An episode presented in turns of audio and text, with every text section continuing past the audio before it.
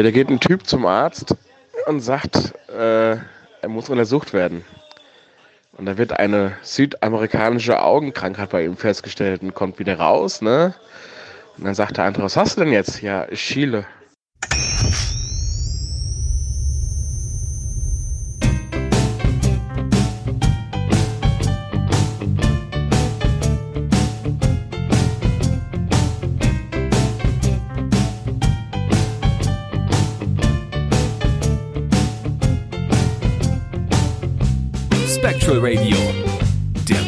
Ghostbusters Deutschland Podcast mit Danny und Timo. Halli, hallo, da sind wir wieder. Spectral Radio Nummer 58 oder so. Herzlich willkommen. Da sind wir wieder. Hallo Timo, du bist auch da. Hallo, ich bin auch da. Wow. Das war so halb gruselig, halb erotisch. Es sollte frustriert klingen. Ach du Scheiße. Woche, Woche X in der Quarantäne. In der Quarantäne. Ah.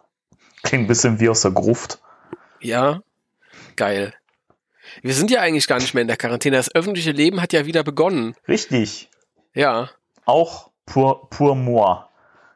Ich habe ich hab, äh, äh, heute, also vorhin gelesen, einen Bericht von Herrn äh, Professor Dr. Christian Drosten oder Dorsten oder wie der heißt. Grüße an der Stelle. Der, weil der jetzt hört.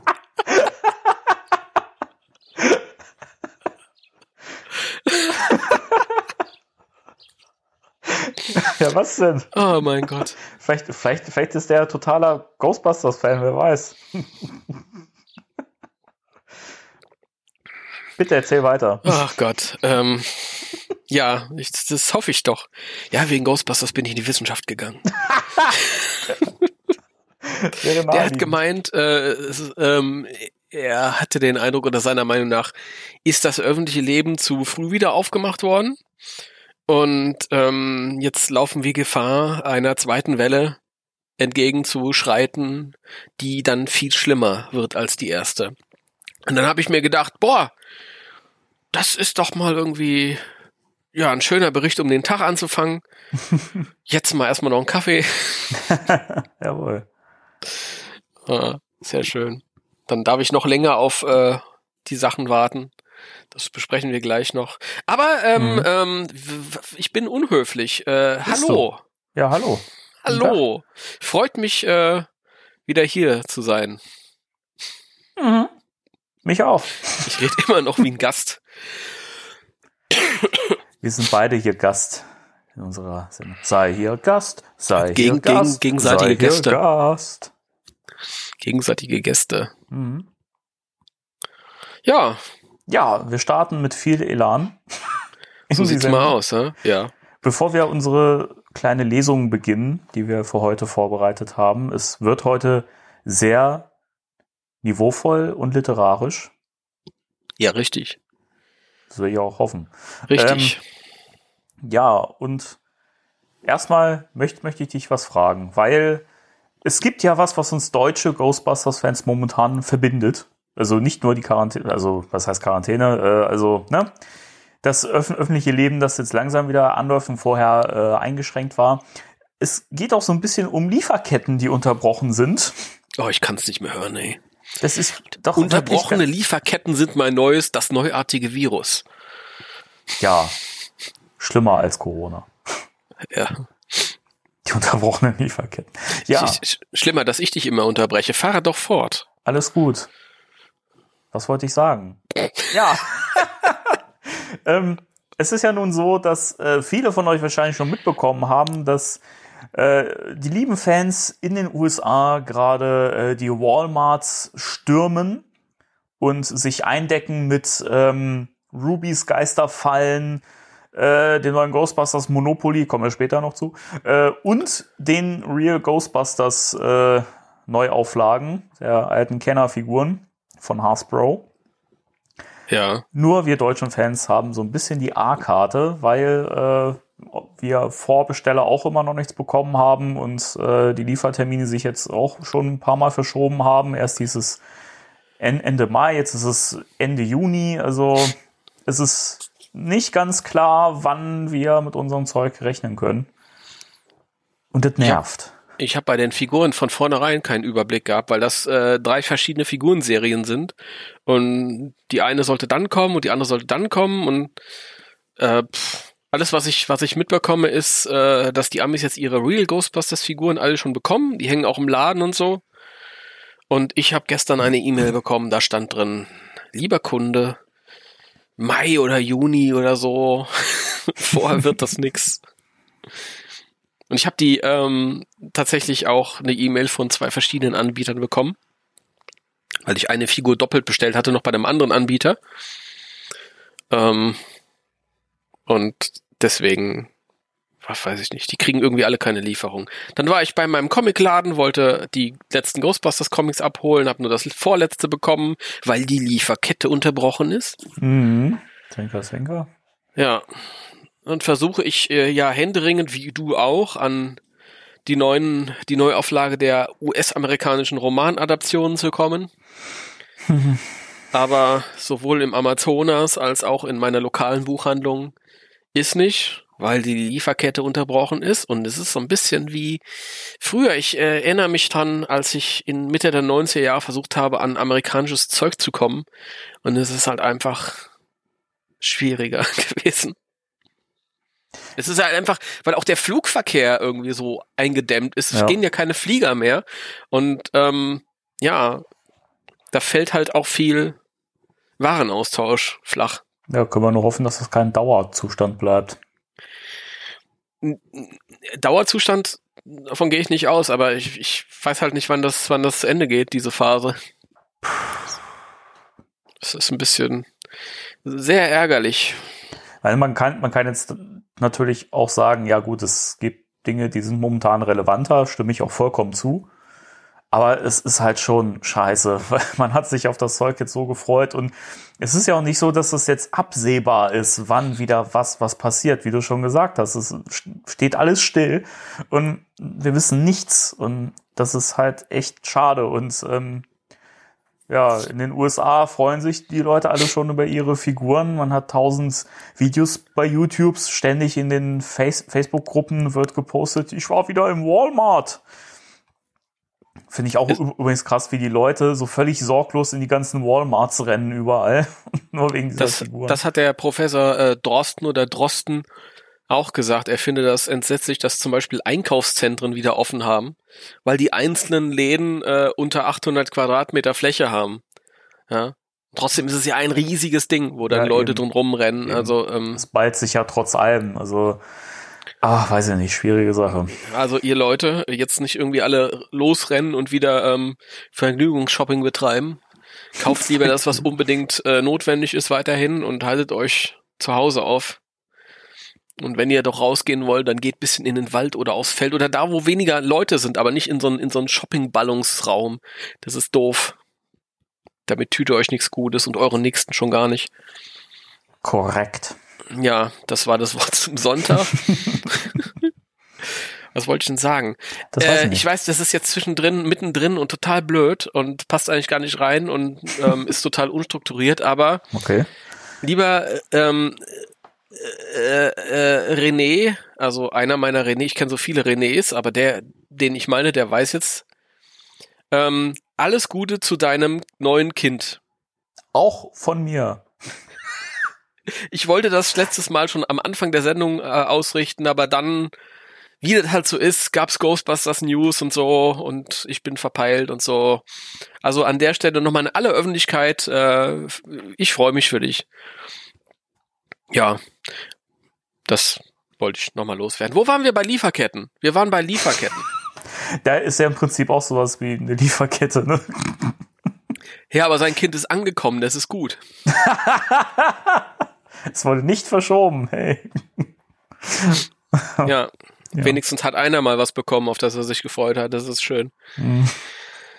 Ja, ähm, schwierig. Schwierig. Was soll man machen? Ich hoffe halt, dass, äh, ja, dass wir dann bald in einer anderen Situation sind und das alles wieder ein bisschen besser wird. Aber äh, es ist halt wirklich im Moment äh, absolute Steinzeit. Es, ich merke das halt an, an so Sachen wie zum Beispiel, ich war gestern bei der Post mit dem Einkaufswagen. ich muss einen Einkaufswagen nehmen, um zum Postschalter zu gehen. Ja, ja, auch, ja. auch lustig. Ähm, und äh, das finde ich immer so schön, wenn ich einen Einkaufswagen äh, mir nehmen muss, weil andere zu doof sind, um den Mindestabstand einzuhalten. Ich bin ja nicht so doof, dass ich die 1,50 Meter, 2 Meter zum Vorder- und Hintermann nicht einhalte. Du nicht, aber die anderen Nee, meistens. ich, ich, ich, ich nicht. Das sieht man ja schon daran, dass ich Brillenträger bin. Ja?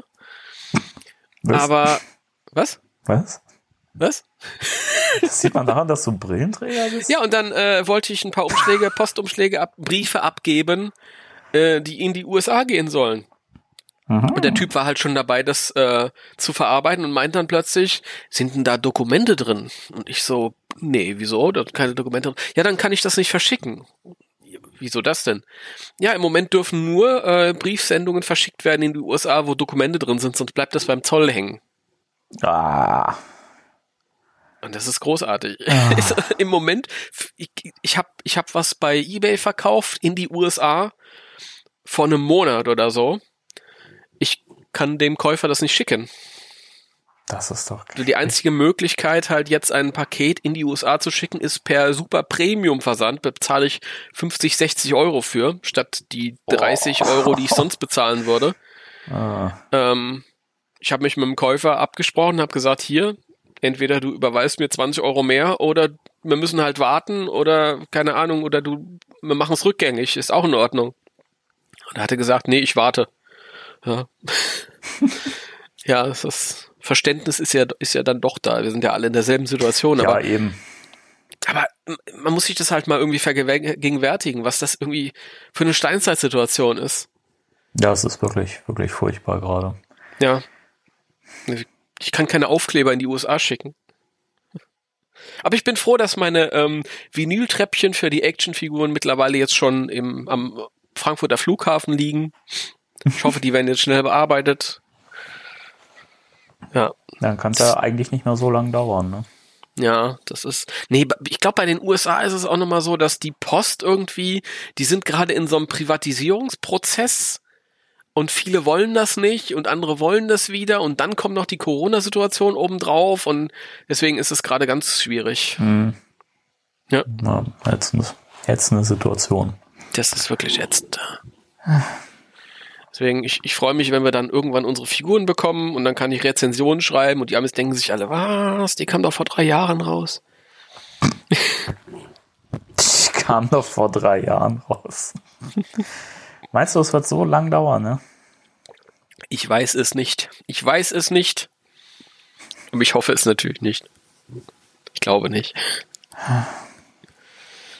Ja, wollen wir uns erfreulicheren Dingen zuwenden? Noch erfreulicheren Dingen. Ja, okay. Die Sonne scheint. Noch erfreulichere Dinge, als dass die Lieferketten unterbrochen sind. Ja, ich Ah. meine, das wunderschöne Wetter gesagt. zum Beispiel. Ja. Was? Ja, das wunderschöne Wetter ist wirklich Ja. toll. Und äh, ja, wir haben noch ein paar News. Ich habe Stephen Kings S durchgelesen. Das meinte ich jetzt nicht, aber erzähl doch mal. Es war gut, es war gut, ja. Bis auf die eine Szene, in der die Jugendlichen miteinander rummachen, aber sonst war gut. Die Kiddie-Gangbang-Szene, Ja. ja. soll sehr, sehr befremdlich sein. Ich hatte selbst noch nicht das Vergnügen, die zu lesen, aber vielleicht kannst du deine äh, Ein Eindrücke mal hier schildern. Nein, Warum denn nicht? das, nee, nee. Es war, das war sehr mal. befremdlich. Und dann versucht man irgendwie herzuleiten, ähm, was der Autor sich dabei gedacht hat, welchen Sinn das für die Geschichte, ob das eine tiefere eine Bedeutung für die Geschichte haben kann. Aber nee. Nee, nee, nee, nein, hat es nicht.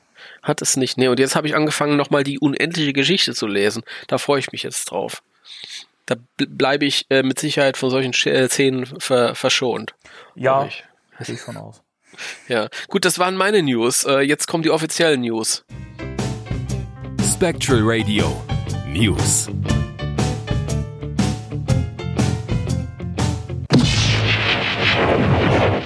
Die News. Ja. ähm, ja, äh, Hasbro bringt ja nicht nur neue Actionfiguren raus, sondern Auch alte.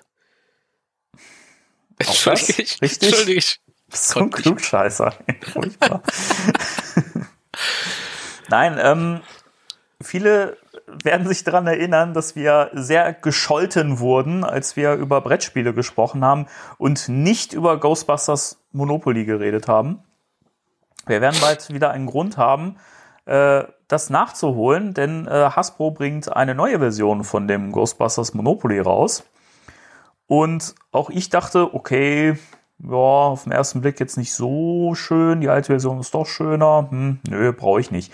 Dann ähm, sind neue Informationen durchgesickert und neue Bilder und ähm, es ist so, dass das Gameplay auch ein bisschen aufgepimpt wurde. Ähm, es gibt zum Beispiel äh, spezielle Felder, auf denen man dann zusammen kooperativ Geister bekämpfen kann. Es gibt äh, spezielle Roaming Vapors Karten und so weiter. Ähm, das Spiel enthält eine Geisterfalle, die als Kartenhalter dient. Gleichzeitig äh, kann man einen Knopf drücken und äh, der Ghostbusters Titelsong wird abgespielt. Ähm, also ist alles noch ein bisschen, bisschen aufgewertet worden. Gut, über das Design kann man sich jetzt streiten. Ich weiß nicht, wie siehst du es? Ja, nicht so meins. Ich finde es eher so Fanmade vom Design. Sieht ein bisschen, bisschen, also es sieht nicht so hochwertig aus vom Design her wie das alte Spiel. Das stimmt. Ja, Das sind halt irgendwie so schon offizielle äh, ähm, Grafiken, die ich aber schon tausendmal auch gesehen habe. Und ich mag das mit diesen Silhouetten nicht irgendwie und vor diesem grünen Hintergrund. Das ist irgendwie Mhm. auf so vielen Ramsch-Produkten auch in den letzten Jahren gewesen. Ja, auch dieses, dass aufs, äh, auf, auf das No-Ghost-Logo geschossen wird, finde ich halt mal ein bisschen merkwürdig. Was soll das? Ja. Ähm, ja, und auch der, der Schriftzug oben mit dem Monopoly, also auch dieses, dieses, ähm, dieser Schleim, der da heruntertropft, ist halt auch so eine Stock-Grafik, äh, Grafik, die wir übrigens auch für, unser, für unsere Podcast-Cover verwenden, teilweise. Äh, da musste ich schon ein bisschen lachen. So, äh, So, so. ja, ja. Ja, kann man ja offen sagen. Äh, Das, was wir hier machen, ist ja Fanmade, aber das hier ist halt ein, ein lizenziertes Produkt und da finde ich es halt schade. Also das, die Idee mit der Falle und so finde ich halt nett. Ich finde auch das eigentlich ganz reizvoll, dass das Gameplay ein bisschen angepasst wurde, bearbeitet wurde, aber wenn es jetzt rein um die Optik geht äh, und um die Tatsache, dass ich noch kein Monopoly-Spiel besitze, würde ich mir tatsächlich die alte Version jetzt nochmal nachholen. Aber die neue, schwierig. Hast du nicht gestern gesagt, du wolltest dir doch lieber die neue holen? Psst, psst. Ich überlege noch. Ach so. du irritierst mich. Ja, aber ich Ich wusste nicht, dass das noch geheim ist. Timo, du hörst, du hörst mir auch, aber auch nicht zu. Ich habe ja eben gerade gesagt, es reizt mich schon, dass das Gameplay geändert wurde, aber das Design des Spiels schreckt mich halt ab. Verstehe. Also ich bin da hin, hin und her gerissen, weil, ich weiß nicht, also dieses, dieses Monopoly-Gameplay auf Ghostbusters anwenden, ist halt, finde ich immer schwierig. Also man muss es sich halt extrem zurechtdenken, um da irgendwie so einen Bezug äh, zu finden. Weiß ich nicht. Es gibt keinen. Das ist halt einfach nur ein Monopoly-Spiel und entsprechend angestrichen, aber das war's halt. Ich muss auch ehrlich sagen, auch wenn das jetzt kooperative Elemente hat, das neue, das reizt mich dann nicht. Keine Ahnung. Dafür habe ich, habe ich genug richtige kooperative Ghostbusters-Spiele, die ich auch kaum spiele. Mhm. Von daher bleibt das im Regal. Es sei denn, ich sehe es irgendwann mal auf dem ähm, Grabbeltisch für 10, 15 Euro. Dann kann das sein, dass man es mal für die Sammlung mitnimmt, aber nee. Ich habe ja das alte, habe ich ja damals gekauft, als es rauskommt. Das kam ja tatsächlich auch für den deutschen Markt raus. Mhm. Wir wissen noch nicht, ob das neue auch für den deutschen Markt rauskommt. Das wird abzuwarten sein. Also ich gehe stark davon aus. Das, das alte Spiel, das war, das war ganz lustig. Da war ich aber auch im, im Comicladen damals bei uns. Und die haben ja einen äh, Brettspielladen noch daneben. Wir sind da reingegangen. Und ähm, ich habe tatsächlich die Absicht auch gehabt, das mitzunehmen, wenn ich sehe. Ich, 30 Euro hat's glaube ich, gekostet damals. Und da lief Radio und dann kam das Ghostbusters-Lied im Radio Mhm. in dem Moment. Und habe ich gedacht, naja, der muss es kaufen. Das ist jetzt ein höheres Zeichen. ja, und dann gehe ich halt zu der Kasse und mein so, ja, ich musste das jetzt hier mitnehmen, weil das läuft gerade im Radio. Hat er gesagt, ja, das stimmt. Das stimmt, das geht leider nicht anders. Ja, Ja, was, aber ich- was hätte er auch sonst sagen sollen? ne? Ich hab's, ich hab aber, ich hab's nie gespielt und bei dem Monopoly ist es halt wirklich so, dass ich es nicht deswegen gespielt habe, weil ich, weil ich hier niemand gefunden habe, der da Bock drauf hat, sondern weil Monopoly mich jetzt nicht so reizt. Also weiß ich nicht. Aber ich habe es äh, vor einiger Zeit mal ausgepackt, endlich mal, und habe es mir mal ein bisschen näher angeguckt. Und ich finde das alles sehr schön. Und ich finde die Minifiguren auch schöner als die bei dem neuen. Also ich, ich äh, spiele lieber mit einem äh, kleinen süßen Slimer als mit Janines Brille. Oder mit dem Cello von Dana.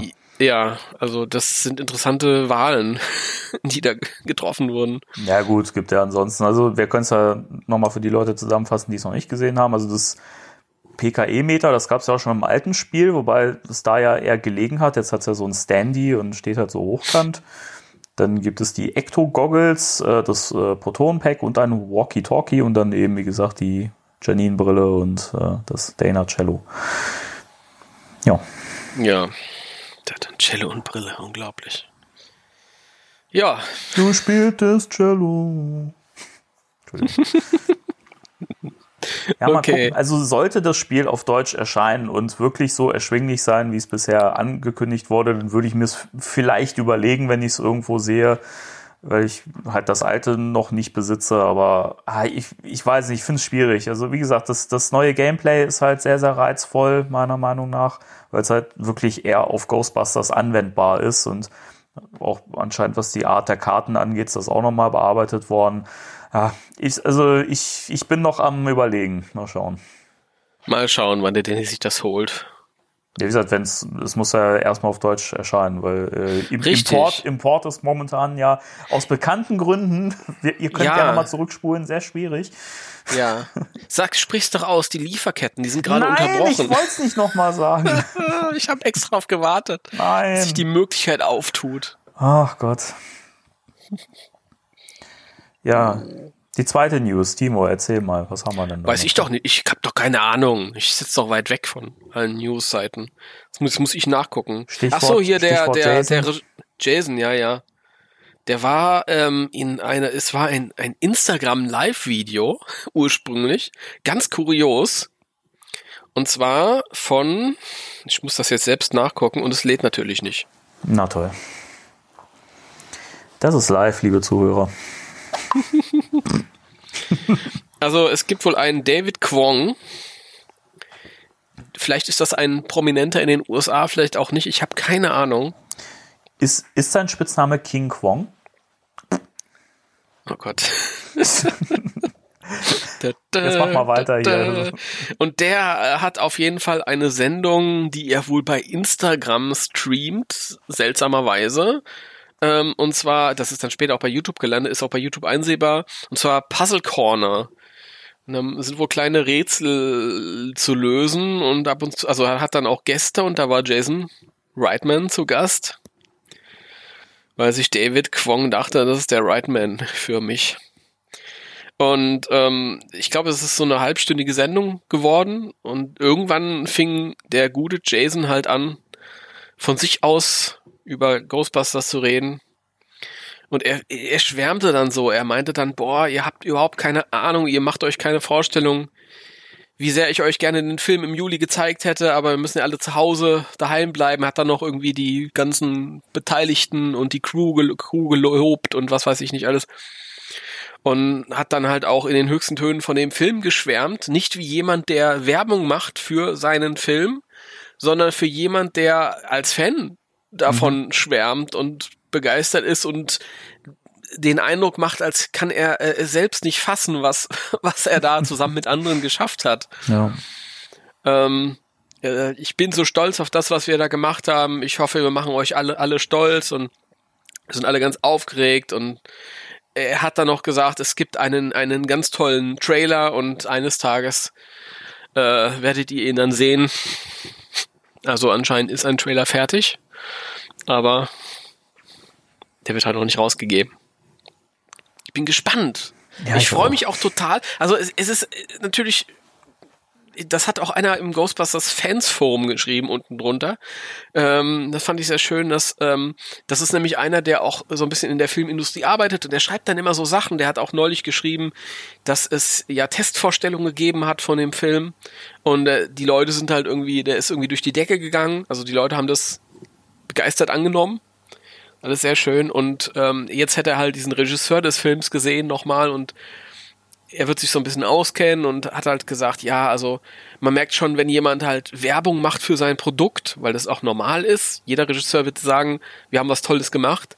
Aber du siehst es halt auch in dem Video, die Augen leuchten und der ist halt Mhm. wirklich begeistert von dem, was er da gemacht hat. Und das finde ich halt auch ist was, was ja klasse ist und vielleicht auch mehr wert als als jede äh, PR-Aktion drumherum. Ja, auf jeden Fall. Das ist ja auch immer so ein Ding. Wir haben ja bisher so viel von Jason auch gehört, wo man immer auch hätte anwenden können, naja, es ist halt, das muss er ja sagen, weil es ja Promo für den Film und äh, ist halt äh, Marketing. Aber wenn man halt einfach in so einem Ding sitzt wie Puzzle Corner, also keine Ahnung. Da hätte es jetzt nicht zwingend sein müssen, dass er Promo machen muss und dann wirkt es halt auch wieder so, so offen und ehrlich und er verrät ja auch sonst nicht wirklich viel darüber, dass man jetzt sagen kann, oh, der, da hat er aber ge geschickt die Werbetrommel gerührt, sondern man merkt ihm das ja echt an. Also zum einen diese Enttäuschung, dass der Film halt jetzt nicht kommt, Ja. wie, wie, wie geplant und dann aber halt auch wirklich dieses, äh, dieses, dieses Leuchten und dieses, wie die Augen tanzen, das ist wirklich, wie er davon spricht, einfach so schön.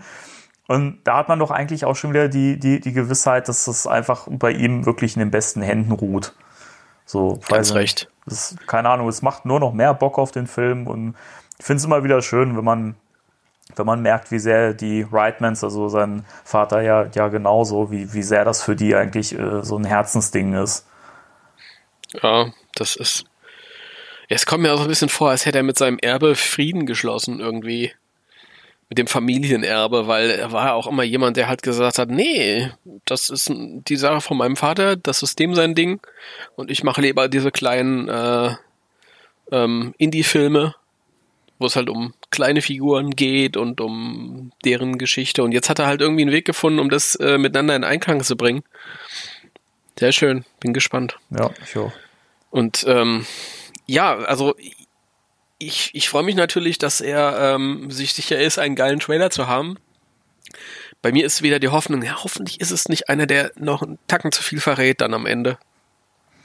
Also, Ja, ich weiß es nicht. Also das Ding ist, ich habe mir immer so gedacht, so wie, wie Jason das bisher angegangen ist von der Vermarktung und so und was er an Sachen verraten hat und was nicht, war er sehr, sehr behutsam. Auch der erste Trailer hat ja wirklich nicht so richtig was verraten. Also eigentlich tappen wir immer noch relativ im Dunkeln. Also auch wenn wir hier und da was gesehen haben, ist es immer noch so wie Finn Wohlfahrt irgendwann mal gesagt hat, also der Trailer ist einfach total an der Oberfläche. Wir wissen noch nichts, was da kommt.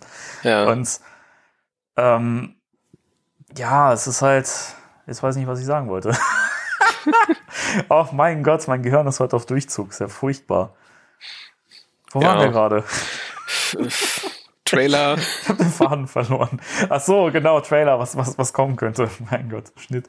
Nein, ähm, also so wie es er, wie er es halt an, angegangen ist bisher. Ich habe auch immer gedacht, na, wer weiß, ob wir den alten Cast nicht wirklich erst auf der Leinwand sehen werden und dass im Trailer wirklich nur ganz behutsam angekündigt, angeteasert wird, dass man so, wie eben das schon mit dem ersten Trailer gemacht wurde, dass man einfach auch Originalzitate der alten Darsteller aus den aus dem alten Film nimmt und die da mit reinbringt irgendwie. Also das fände ich halt auch cool, wenn man das wirklich komplett aufhebt und sagt, dass das ist was für die Leinwand. Weißt du, was geil wäre? Wenn du ähm, in dem neuen Trailer, du hast ja in dem, in dem ersten Trailer, der 15 Monate alt ist, wenn der Film dann ins Kino kommt. das ist unglaublich. Da hast du ja dieses alte Zitat von äh, Peter Wenkman drin gehabt. Mhm. Mit Schicksal und Karma. Geil fände ich, wenn du jetzt in dem, in dem nächsten Trailer immer noch nichts von denen siehst, aber du hast ein neues Zitat. Ja, ja, genau. Jemand, jemand spricht halt einfach was. Und du hörst, boah, geil, das ist seine Stimme, aber es ist nicht aus der Konserve, das ist irgendwas Neues. Das wäre ja geil. ja, das war echt Ja, cool. keine Ahnung. Aber wie gesagt, ich glaube halt auch, das wird ewig dauern. Also wenn ich nach den zwei Trailer stehen noch aus. Wenn ich nach den Veröffentlichungsplänen ursprünglich gehe, wenn der Film im Juli angelaufen wäre in den USA, dann wäre ähm, der nächste Trailer und ich übernehme das halt irgendwie. Ich gucke jetzt den das neue Startdatum äh, März nächsten Jahres, dann wäre der der nächste Trailer halt ähm, Anfang Mitte Dezember dran erst. Hm. Und im Januar käme dann ein finaler Trailer oder im Februar. Im, äh, oh ja, wohl, wohl eher im Februar, würde ich sagen. Im ne? Februar, wenn, wenn, ja. der, wenn der zweite Dezember erst kommt. Ja, im Februar. Ja, nee, im, im, im Januar. Also wenn ich genau das übernehme, wie es ursprünglich geplant war, im April der zweite, im Mai der Final Trailer. Hm. Ich meine, man muss ja, man muss ja davon ausgehen, das läuft ja dann auch immer wochenlang in den Kinos. Hm. Ja? Also, wenn du denn im, im Mai den finalen Trailer veröffentlicht hättest, dann würde er dann vier Wochen in den Kinos laufen, den ganzen Juni durch und dann ist das schon okay. Keine Ahnung. Ich, es, ah, ich, ich lese so viele Kommentare von Leuten, die schreiben, die einen schreiben halt, äh, ja, hoffentlich kommt jetzt mal ein Trailer, um uns über die Zeit zu trösten. Und ich denke mir so, nee. Ich will auch nicht unbedingt, weil ich will halt nicht irgendwie, weiß ich nicht.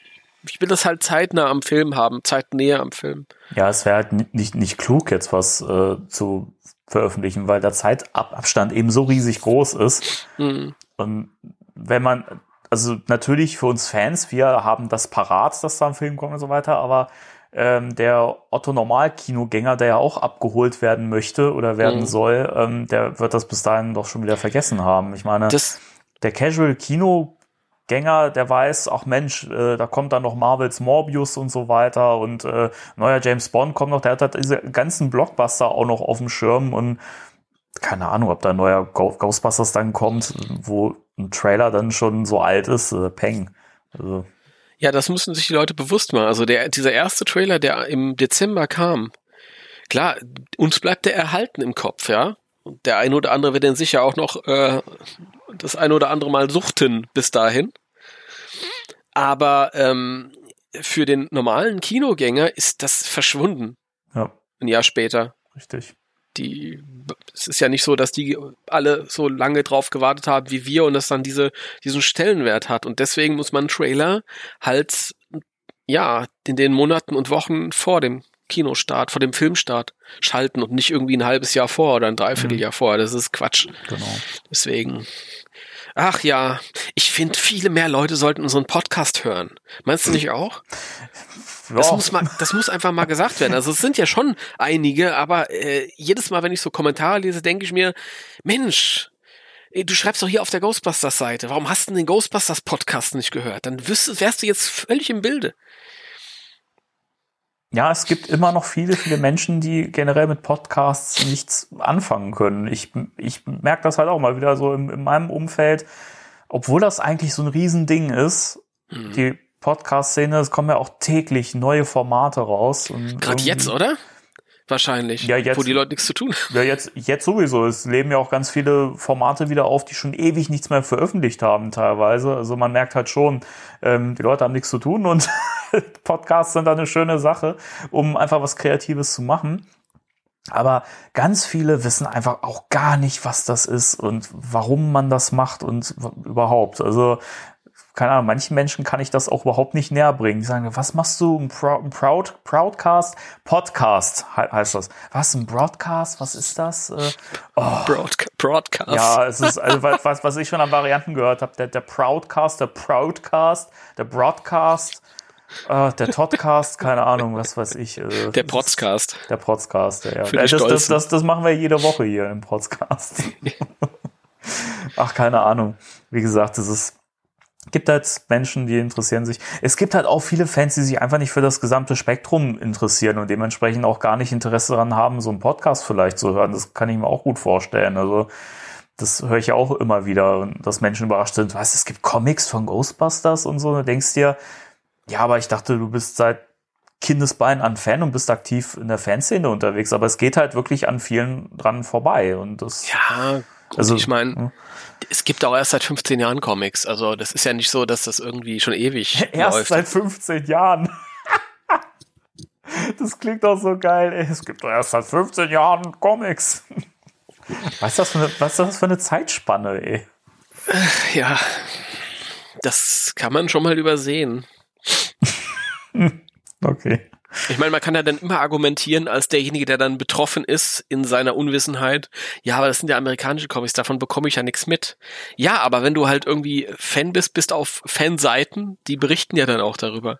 Also irgendwie soll man ein Cover sehen oder so und weiß ich nicht. Ist ja auch egal. Ist, ist egal. Ja, es gibt, es gibt sicherlich auch viele deutsche Fans, die sich halt wirklich dann an, an deutschen Fanseiten festhalten oder vielleicht auch wirklich nur eine, eine oder zwei Fanseiten liken und ähm, dann kann das halt schon mal an einem vorbeigehen. Also das kann Natürlich, die halten sich dann an, an den populärsten deutschen Ghostbusters Printprodukten, wie zum Beispiel den Roman von Jason Dark. die Überleitung ist geil. oh, schön. Timo, das war super. Äh, Thema der Woche. Race Occultix. Bis 7 Uhr Wochentag, samstags bis Mitternacht. Danke sehr. Also, beziehungsweise Thema der Woche ist ja eigentlich, wir kommen ja wieder in unsere beliebte Ecke Race Occult Books. Ja, welches, welches äh, Jingle lief eben oder läuft? Beide oder Das- einer? Hör Oder? auf, hör auf das, das zu sagen, bitte, weil das wirkt immer so unprofessionell. Wenn wir selber sagen, äh, jetzt kommt ein Jingle und dann wissen wir nicht, was da kam, weil wir es nicht hören. Ach, Äh, Timo, Entschuldige bitte. Äh, welch Wiep läuft? ihr, ihr werdet jetzt irgendeinen Jingle gehört haben. Herrgott, noch eins. Lass uns jetzt mal. Ihr werdet gehört haben. Ich liebe die deutsche Sprache. Ja, ja. Es ist so schön. Ich auch. Zwinker, zwinker.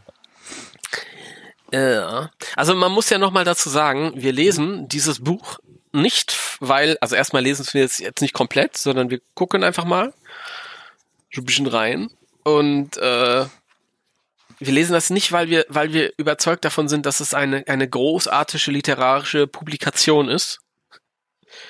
Ganz im Gegenteil, will ich sagen. Sind wir ähm, keine großen Fans von dieser deutschen Romanadaption. Was? Also bei dem ersten ist es ja so, bei dem zweiten äh, Band, also bei dem für, zum zweiten Film, da hat ja ähm, Jason Dark offensichtlich abgeschrieben von Ed Naha oder Ed Neha. Naja, was heißt, also er hat übersetzt, aber er hat es sich nicht nehmen lassen, hin und wieder noch ein paar Er Jason Dark typische äh, Zwinker-Zwinker-Gags mit reinzuwerfen. Richtig. Und das Problem bei dem ersten war halt, und ich glaube, das ähm, kristallisiert sich, wenn man sich das durchliest, dass er den Film nicht gesehen hat, tatsächlich. Ähm, also da bin ich hundertprozentig von überzeugt. Er hat den Film nicht gesehen, sondern er hat ein Drehbuch bekommen, das er dann als Roman verarbeitet hat, ohne irgendeine Ahnung zu haben, was für einen finalen Ton der Film haben wird und wie der aussieht, wie die Figuren aussehen und so. Da bin ich tausendprozentig von überzeugt. Bist du Denn- sicher, dass er ein Drehbuch in der Hand, in der Hand hatte? Ja. Ja. Timo, da muss ich widersprechen. Ich habe das Gefühl, dass Jason Dark jemanden gekannt hat, der ihm berichtet hat, du, da gibt's so eine Geisterkomödie, die ist super lustig. Und er hat dann gefragt, hm, was, was passiert denn da? Und dieser Typ hat das aber auch nur von jemandem gehört, der den im Kino gesehen hat und hat dann dementsprechend berichtet. Jason Dark hat sich Notizen gemacht und hat dann einfach ein Buch geschrieben. So kommt Ich- es mir vor. Ich, ja, ich weiß, so liest sich das, aber der hat auf jeden Fall ein Drehbuch. Es gibt, es gibt Parallelen zwischen dem, dem Shooting-Script und dem, was hier drin steht. Nur hat er äh, die Figuren nicht gesehen, der hat die, die, die Charaktere, die sie spielen, nicht gesehen, der hat den Tod. Es ist halt auch so, wenn man das Original-Drehbuch liest, das die benutzt haben, das ist bei weitem nicht so lustig wie der Film. Weil äh, Natürlich, es es- ist immerhin ein Drehbuch. ja, aber man könnte jetzt sagen, das ist ja ein lustig geschriebenes Drehbuch, aber das Drehbuch ist gar nicht so witzig, wenn man sich das durchliest. Das ist halt einfach, weil du halt drei brillante äh, Komiker am Set hattest und, und Bill Murray sowieso sich überhaupt nicht nach dem Drehbuch richtet und alles improvisiert hat, was er gesagt hat. Das war auch gut Also wirklich, so. Ja. ja, und das, all diese coolen Bill Murray Sachen, die sind alle nicht im Drehbuch gewesen und stattdessen, ja, wenn du dann halt auch so einen hast, der, der improvisiert und du lachst dann vielleicht nicht, sondern, sondern improvisierst von dort aus weiter, dann ergeben sich halt lustige äh, Szenen und Mhm. das fehlt halt alles. Und wenn du dann halt einem, jemand anderem, wie Jason Dark, der, ähm, ja, John Sinclair und so macht, hat er ja schön gemacht und so für das, was es ist, aber der hat halt überhaupt keinen Sinn für den Ton von Ghostbusters. Der hat halt mit derselben, mit demselben Quellmaterial was völlig anderes gemacht. Das ist, ja, das ist halt nicht gut. Das hast du schön zusammengefasst. Das ist nicht gut. Ja. Ja. Ja. Aber es ist äh, kurios und es ist halt auch witzig, wie, wie, wie doof das Buch manchmal ist. Und deswegen äh, dachten wir, wir könnten ein bisschen was draus vorlesen. Genau. Richtig. Wir, wir lesen übrigens aus der äh, Gesamtausgabe aus dem Bastei Verlag. Ghostbusters-Fans lesen aus der Gesamtausgabe, natürlich. Ja, ja, denn äh, es gab ja die Einzelausgaben und es gibt eine, äh, finde ich, doch recht schöne äh, Hardcover-Ausgabe, Ja. die beide Romane versammelt. Wir, wir Deswegen- lesen natürlich nicht aus den Paperbacks ganz ordinär, sondern wir lesen aus der Hardcover-Ausgabe.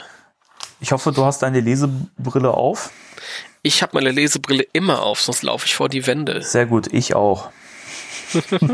Wie praktisch. schön. Ja, geil. Ja. Soll ich mit dem ersten Kapitel anfangen? Timo, ich bitte dich, beginne doch mit dem ersten Kapitel aus Ghostbusters, die Geisterjäger, dem Spukroman von Jason Dark. Dem Spukroman von Jason Dark. Es geht los, liebe Freunde. Es klingelt. Wie geil ist das denn? Aber meine, meine Freundin hat's gehört. Sie geht an die Tür. Also, Ti- Timing, ey. mhm. Das ist Alice, die Bibliothekarin, die hat geklingelt. Ja, ja. Also, Ghostbusters 1 steht auch hier. Stimmt. Dann geht es los. Eigentlich hatte sich Alice nie gefürchtet, wenn sie in das Archiv der Bibliothek ging. Aber an diesem Tag war alles anders. Da kam ihr schon die Treppe nicht geheuer vor. Sie hielt ihre zögernden Schritte noch vor der ersten Treppestufe an. Das unnatürliche Flüstern und Summen der Stimmen blieb zurück. Vielleicht kannst du so ein bisschen äh, unheimliche Musik äh, summen oder so. Das ist hier voll scary gerade. Danke, danke. Manchmal war es schlimm innerhalb des Lesesaals. Tausend tuschelnde, flüsternde, rauchende Stimmen, Studenten. Also das ist Quatsch. Auch schon in den 80ern in der, Uni, in der Bücherei hast du nicht geraucht. Das ist Quatsch. Weder in, in äh, deutschen noch in amerikanischen äh, Büchereien. Das ist Das Blödsinn. halte ich auch für vollkommenen Quatsch. Mensch, Jason. Aber äh, fahre fort. Die Studenten äh, sitzen da über, über seltenen Büchern, weißt du, und rauchen dann erstmal eine. Husten dann da so rein, so und da rein und so. Ja, ja. Wer kennt das nicht? Ach Gott. Eine Geräuschkulisse, die in Alices Kopf zuweilen zu einem Dröhnen anschwoll. Fast wie Psychoterror, dachte Alice. Geile Voraussetzung, da zu arbeiten, wenn man das so wahrnimmt. Und den spürte sie auch jetzt, als sie die Stufen hinabschaute. Obwohl sie schon seit Jahren hier als Archivarin arbeitete, hatte sie die Stufen nie gezählt. Die Treppe war viel zu schmal, wie ein Schacht, dahinter die Gänge zugestopft mit Karteikästchen und Schränken. Alice gab sich einen Ruck. Sie strich sich mit gespreizten Fingern durch die Haare, das tat sie immer, wenn sie nervös war, und stieg die Stufen hinab und spürte, wie ihre Beine zitterten. Die berühmten Puddingknie, dachte sie, wie vor Jahren, wenn sie sich mit einem Jungen getroffen hatte. Es sind, es sind dieselben Assoziationen, wie wenn man den Film guckt, oder? Und wenn man Ja, diese unglaublich. 60-jährige Ja. Bibliothekarin da runterlaufen sieht. Also ich, ich fühle mich gerade, als würde ich den Film gucken. Ja, ich, ich weiß, ich weiß. Das ist schon lange her, dachte sie. Ja, das, das denke ich auch, wenn ich mir vergegenwärtige. Sie lebte heute nur noch für ihre Akten. Für wen oder was auch sonst. Es verwirrte sich, es verirrte sich kaum jemand in die verstaubten Archivräume im Keller. Lass mich lesen. Entschuldigung. Obwohl es manche Ecke gab, in, denen, in der man unentdeckt hätte schmusen können. Alice erschrak über ihre eigenen Gedanken, bekam einen roten Kopf und merkte kaum, dass sie die Treppe schon hinter sich gelassen hatte. Sie schaute zurück. Die verdammte Lampe gab, ein, gab einfach zu wenig Licht. Man hätte sie gegen eine stärkere auswechseln müssen, aber ein Außenstehender hatte ja keine Ahnung, welcher Papierkram ausgefüllt werden musste, um eine simple Glühbirne zu beantragen. Ja, und die Lieferketten sind ja auch unterbrochen. Ich wusste es. Das Gefühl der Angst wich nicht. Sie schritt durch den schmalen Gang und hatte mit jedem Schritt mehr das beunruhigende Gefühl, unbekanntes Terrain zu betreten. Dankeschön. Lieber, lieber Ber- ähm, Bernstein. Der Gang war immerhin breit genug für einen Gabelstapler. Da, da. Für Alice schienen die Wände zusammenzurücken und sich zu einer Schlucht zu verengen. Weshalb, weshalb atmete sie denn nur so gepresst? Warum spürte sie plötzlich den seltsamen Druck auf ihren Lungen? Da, da, da. Vielleicht hing es mit diesem Dr. Wenkman zusammen, einem Spinner, der nach Geistern jagte. Was? Diese Überleitung ist einfach komplett awkward. Sie hatte davon gehört, auch in der Bibliothek sollten welche sein. Welch ein, welch ein Irrsinn, Geister. Wo gab es die denn? Der Gang lag hinter ihr. Alice stieß eine Tür auf und betrat den großen Archivsaal. Ihre Welt. Wenn jemand zum ersten Mal hereinkam, erschreckte er sich. Er war ein unvorstellbarer Wirrwarr aus Aktenschränken, Regalen und übereinandergestellten Ka Karteikästen. Für Alice war es ein klein Manhattan, denn die gesamten Gänge des Saals waren schachbrettartig angelegt. Sie kannte sich gut aus. Einen Moment dachte sie darüber nach, was sie eigentlich suchen wollte. Ja, die alten Bücher. Sie musste leider ganz durch. An der hinteren Wand, wo der Schreibtisch und die Regale mit den alten Folianten standen, würde sie schon fündig werden. Wie immer war die Luft trocken. Mein Mund ist auch trocken und draußen schreit jemand. Hier konnte man zehnmal am Tag Staub putzen. Er wurde immer nur verteilt, um sich auf andere Stellen zu legen. Das ist wie hier, wenn, wenn Hannah Cosplay bastelt. Auch der typische Zweitgeruch war vorhanden. Bohnerwachs. Sie hasste. Wo bleibt das bleibt das Bohnerwachs? Immer diese drogensüchtigen Ärzte. Sie hasste ihn. Es sollte ja genug Leute geben, die süchtig danach waren. Sie nicht. Da hört sich doch alles auf beim Bohnerwachs. Da Na, bin ich Schwester, nicht dabei. dann mal raus mit dem Einlauf. Tschüss. Die, die junge Leute mit dem Bohnerwachs, die hasche das. Das ist doch absurd. Nur ihre Schritte hörte sie. Rechts und links standen die hohen Kästen. Sie machten den Zwischenraum schmal. An der Decke hing eine trübe Lampe. Auch hier hätte man ruhig für mehr Helligkeit sorgen können. Ah, das war schon ein Gruselkeller. Das Geräusch riss sie aus ihren Gedanken. Tudududum. Danke. Sie blieb stehen. Da war es wieder, in ihrem Rücken. Ein hämmerndes Schlagen, als klopfe jemand mit einem metallenen Instrument gegen die Karteikästchen. Alice drehte sich abrupt um. Ihr Herz pochte laut und schnell. Danke. Jemand musste hinter ihr stehen. Es stand keiner da. Und doch spielte die Szene verrückt. Wie von unsichtbaren Händen geschoben und geschleudert, wirbelten die Karteikästchen aus den Führungen. Sie stachen in den Gang, wurden von der, Treppe, von der Sperre gestopft, rollten wieder zurück, schossen erneut vor. Hin und her geschobene Kästchen, wie bei einem Erdbeben. Die gesamte Regalwand wurde davon erfasst. Die schwankenden Kästchen kamen der Frau immer näher. Noch war Alice nicht fähig, sich zu regen. Sie stand auf dem Fleck, die Arme halb erhoben, die Hände zu Fäusten geballt, den Mund geöffnet und mit einem Ausdruck, Aufdruck aus den Augen, der beginnende Hysterie verriet. Zack, zack, zack.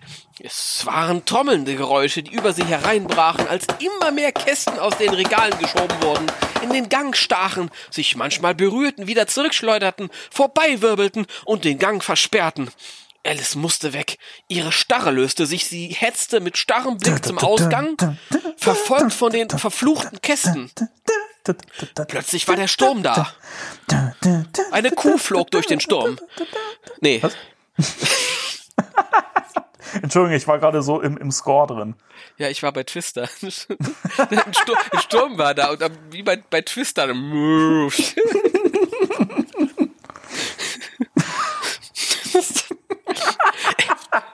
Er heulte durch den ganzen Raum. Huhu. Griff mit gierigen Händen in die offenen Laden hinein, wühlte die archivierten Papiere auf und wirbelte sie in die Höhe. Bis zur Decke wurde sie geblasen, wo sie auseinanderflatterten und wie welke Blätter im Herbst dem Boden entgegentaumelten. Alice kreischte. Danke. Es gab nur diesen einen Weg, der zum Ausgang führte. An ihrem kleinen Schreibtisch vorbei, dann in den Quergang und danke für diese Information, Jason Dark. Sie begann zu laufen.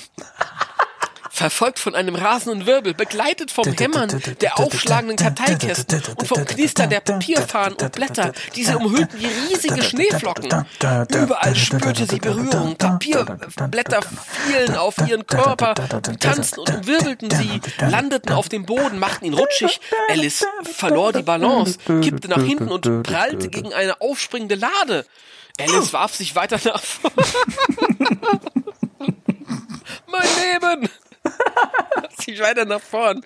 Sie war wie von Sinnen, wie von heller von Sinnen. Sie wollte flüchten von diesem Schrecken. Vor ihr krachte es. Bücher rutschten aus Regalen. Sie sah den Staub als Wolke und dicht vor ihr ein Licht. Es tanzte. Ein, was? Ein Irrläufer in Kopfhöhe, manchmal weiß, aber eher grünlich schimmernd. Nicht sehr konzentriert, an den Rändern auslaufend und zerfasert. Ein Geisterlicht. Alice hatte Angst davor, aber sie konnte nicht anders. Sie musste auf das Licht zulaufen, obwohl sie wusste, dass es bestimmt keine Rettung für sie bedeutete. Da lag der Quergang. Hinter ihr hämmerten noch immer die ausfahrenden Kästen ihr wütendes Staccato. Berge von Papier durchflogen die, äh, die Luft wie Fetzen und äh, senkten sich auf sie nieder. Sie schlug nach hinten, bekam das Papier zwischen die Finger, drückte es zusammen, hörte das Knistern und taumelte auf das Licht zu. Es wischte weg. Wie ein Schatten tauchte es rechts zur Seite und Alice schüttelte den Kopf, als ob sie Nebel in ihrem Hirn verjagen wollte. Äh, verdammt, wo bist du? schrie sie, putzte Papiere von ihren Augen weg und drehte sich nach rechts. Da war es. Es stand vor einem Regal, war jetzt größer geworden und erinnerte an einen grünen Vollmond mit zerfaserndem Rand. Es duckte von einer Seite auf die andere. Einfach irre. Alice begann zu lachen.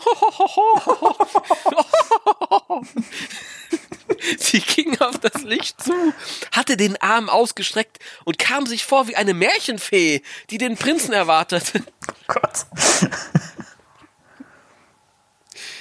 Hey du, sagte sie.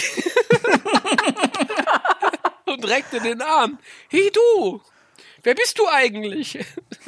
Wir erinnern uns alle an die Szene im Film. Hey, wer bist Hey du, du, eigentlich? Ja, ich bin hey das du. Intro. Hör mir mal, hör mir mal zu. Wer bist du eigentlich? Komm her, ich, äh, das Licht explodierte. Nicht ein Laut entstand da, nicht ein Laut, Danny. Entschuldigung. Nicht ein Laut entstand dabei. Dafür schrillte der unmenschliche Schrei der Frau durch den Keller, als sie sah, dass nicht mehr das Licht vor ihr stand, sondern ein bizarres, grünes, aufgepumptes Monstrum mit einem klaffenden Maul. Sie schrie und schrie und schrie.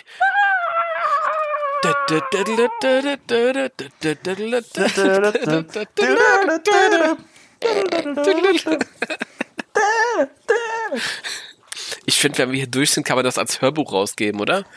Eigentlich schon, oder? Ja, das ist ein, äh, eine inszenierte Lesung, so nennt man das. Wenn da Ja. noch Geräusche im Hintergrund. Das hast du sehr schön gemacht. Ich danke dir. Ja, gerne. Ich bin jetzt natürlich unter Druck. Wieso? Ja, wenn du jetzt weiterliest und ich Ach muss ja. dann wieder ähm, Geräusche machen. Dafür kann ich nicht so schön lesen wie du. Also ich denke mal, es gleicht sich aus. Ja, ich kann auch nicht so viel Geräusche machen, weil es kommt diese langweilige Studentenszene. Da passieren auch nicht so viele Geräusche. Deswegen lese ich die Szene ja, weil sie die langweilige Studentenszene ist. Nun gut. Ghostbusters 1 von Jason Dark, Kapitel 2. Fängt jetzt wieder von vorne das, an. das eigentlich kein Kapitel ist. Stimmt, weil Jason hat keine äh, Kapitel hingeschrieben. Richtig, der hatte mal nur so, so Leerzeilen gelassen, weil er dachte, och, ich komme nicht auf gute Titel. Das Ich reicht. komme ich komm auch nicht auf einen guten Text, aber egal. Das Experiment war schon älter, aber man konnte sich zu einem gewissen Teil darauf verlassen. Außerdem besaß Wenkman Routine und die beiden Testpersonen, die vor ihm saßen, schienen die richtigen zu sein, auch wenn sie so nervös waren. Wenkmans Reich. Hier konnte, hier konnte er experimentieren. Abteilung für Psychologie, genauer für experimentelle Psychologie. Schließlich waren er und seine Freunde die einzigen weit und breit, die sich damit beschäftigten. Und die beiden Studenten vor ihm brauchten Geld, also hatten sie sich zur Verfügung gestellt. Bisher finde ich das Kapitel geil. Der Reim auch, ne, oder? Die Studenten brauchten Geld, also hatten sie sich zur Verfügung gestellt. Jason, du bist einfach ein fucking Genius. Das ist, Achtung, nächste Zeile. So einfach war das. Wenk, das ist ein Kommentar von, von Jason Dark im Vorfeld auf unsere Feststellung hier. Guck mal hier, ich Geil, kann reimen, das ist überhaupt kein Problem, ganz einfach. So einfach war das. Wenkman und die Versuchsperson saßen sich an einem Tisch gegenüber. Sie sind nervös, wie? Klar doch. Brauchen, brauchen Sie aber nicht zu sein. Der Junge gab wieder die Antwort. Machen Sie endlich, Mann, ich hab noch was vor. Was Gutes? Irre gut. Das ist so bescheuert. Naja, Wenkman hob die Schultern. Was soll er auch sonst machen? Er schaute dabei auf die Karten, die vor ihm lagen. Da er nur die Rückseiten sah, konnte er nicht wissen, welche Symbole sich auf der Vorderseite verbargen, und die beiden vor ihm auch nicht. Noch einmal hob er den Blick. Der Student hatte die Augen verengt. Er stand wie unter Strom. Die kleine Blonde nagte auf ihrer Un Unterlippe. Ui, sexy. Auch sie war nervös. Vielleicht lag es an der Atmosphäre. Es war nicht jedermanns Sache, im Halbdunkel zu sein, umgeben von seltsamen elektronischen Apparaten, deren Skalen geheimnisvoll glühten. Ich muss an den Trailer denken, an den neuen. Ja, schon, oder? Das ist so ein bisschen. Also gut, sagte Wenkman. Keine Panik, Leute, ich drehe jetzt die erste Karte um. Mach schon! Nicht so eilig, sagte Wenkman zu den Jungen. Sie müssen ruhig sein. Ruhig, verstehen Sie? Konzentrieren Sie sich. Ich will, dass Sie sich konzentrieren. Und ich will auch, dass Sie mir sagen, welches Zeichen da unter der Kartei ist. Unter der Kartei. Unter der Kartei. Unter der Ich- Kartei. Ich, Entschuldigung, ich lese es, wie es hier ist. Ja, da steht tatsächlich Unter Kartei. der Kartei. Entschuldigung. Klar doch. Also, der Student verengte die Augen. Er tat so, als würde er scharf überlegen. Dann flüsterte er Quadrat. Entschuldige bitte, aber ich habe gerade diesen, diesen Wischmob, der da im Film sitzt, vor Augen und mit, der, mit deiner Stimme Quadrat. Ja. Ir irgendwann müssen wir den Film mal äh, als äh, Fan-Synchro bearbeiten. Ja. Wenkman runzelte die Stirn. Er drehte die Karte um, grinste und meinte, gut geraten, aber falsch. Ach. die Reaktion, das ist so, so, so, so ein bisschen Loriot, oder? Ach. Ja, so. Peter Wenkman lehnte sich zurück. Auch er spürte, dass er schwitzte. Das ist, das gut, dass er es spürt. Es war fast immer so bei seinen Testpersonen. Deshalb musste er es den beiden noch einmal sagen. Sie müssen ihren Kopf frei bekommen von allen Vorurteilen und Gedanken. Sie müssen sich mir und der Sache hingeben. Zwinker, zwinker. Relaxen Sie. Denken Sie nie an das, was Sie schon gehört haben. Gehen Sie mal vorurteilsfrei an die Sache heran. Das kann doch nicht so schwer sein. Ich, Entschuldige, ich muss hier reinfallen. Macht nichts. Ich finde, ich finde, das ist schon so bezeichnend dafür, wie, wie falsch der das verstanden hat, der Autor. Weil das wirkt so, als würde Peter das Experiment ernst nehmen. Ja, richtig. Also irgendwie, naja, ich halte an meiner, The ähm, an meiner Theorie fest, dass er die Geschichte erzählen, erzählt bekommen hat von jemandem, der jemanden kannte, der den Film vielleicht mal gesehen hat. Also, er sah das Nicken des Studenten, zeigte auf die Karte und fragte, was also glauben Sie, ist es? Nicht der Junge antwortete, sondern die Studentin. Ist es vielleicht ein Stern? Oh, Der junge Mann lachte prustend.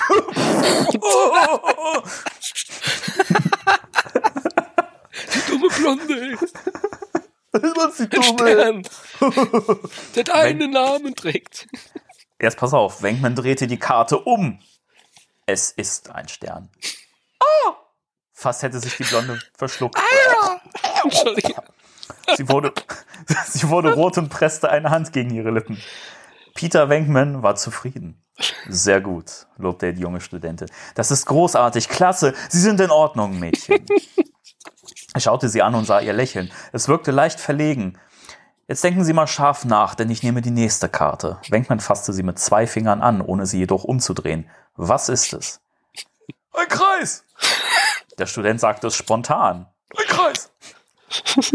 Peter Wenkman lachte leise, schaute nach und hob die Schultern nahe dran. Sozusagen ein Lattenschuss, Ein aber Lattenschuss. falsch. Ach, der Wenkman, der ist schon so ein kleiner Jason Perverse. Dark bei nebenbei ein Fußballspiel am Laufen gehabt. Lattenschuss. Das war ein Lattenschuss, Dann ey. nehme ich das Wort. Wirklich? fragte der Student gedehnt. Entschuldigung. Wirklich? fragte der Student gedehnt. Wenn ich es sage, ich will auch nichts von Ihnen hören, sondern von ihr. Verstanden? Die weibliche Testperson nickte. Ja, ich bin fertig. Also gut, was ist es? Kommen Sie, sagen Sie es. Das Mädchen atmete schwer. Ira! Auf ihrer Stirn lag ein blanker Film. Warum? Der Student beobachtete sie. Seine Lippen hatten sich zu einem etwas abschätzenden Lächeln verzogen. Es ist eine Acht, sagte das Mädchen. Benkman schlug mit der flachen Hand auf den Tisch. Das ist unglaublich, aber es stimmt. 100 Punkte. Äh, Entschuldigung. Wie machen Sie das? Oder haben Sie die Karten zuvor gesehen? nein, nein, es, es kam mir einfach so in den Sinn. Benkman wollte es nicht recht glauben. Wollen Sie mich wirklich nicht hinters Licht führen? Das Mädchen hob den Arm und stellte drei Finger in die Höhe. Ich schwöre es Ihnen, das, das kommt mir einfach so in den Sinn. Sie lachte verlegen. ja. Nein, ich sag nichts, so. nein, ich, so, ich, höre, ich- höre gebannt ich dachte- zu. Neben ihr hatte sich der junge Student vorgebeugt. Sein Atem ging schwer. Er spielte aufgeregt mit seinen Fingern. Gut, dass er nicht mit was anderem spielt. Peter Wenkman sprach ihn an. Immer noch nervös? Ruckartig hob der junge Mann den Kopf. Ja, ich bin immer noch nervös. Die Sache gefällt mir nicht. Er strich durch sein dunkles Haar und wühlte es auf. Ich kann daran nicht glauben. Sie halten mich zum Narren. Wenkman gab sich gelassen. Was wollen Sie? Wir haben nur noch 75 weitere Karten. Machen wir also weiter. Er ließ sich auch durch ein wütendes Räuspern nicht aus der Ruhe bringen und nahm die nächste Karte. Okay, was ist das? Das ist. Das ist. Der junge Mann rutschte auf seinem Stuhl hin und her. Er warf dem Mädchen einen fragenden Blick zu, sah, dass seine Kommilitone nicht reagierte und winkte ab, bevor er die Antwort gab. Also, das sind ein paar Wellenlinien. Beckman schüttelte den Kopf. Er kam sich vor wie ein Lehrer beim Examen, der dem Prüfling klarmachen musste, dass er durchgefallen war und diese Tatsache mit einem suffisanten Lächeln vorbrachte. Bedauere, aber heute scheint nicht ihr Glückstag zu sein.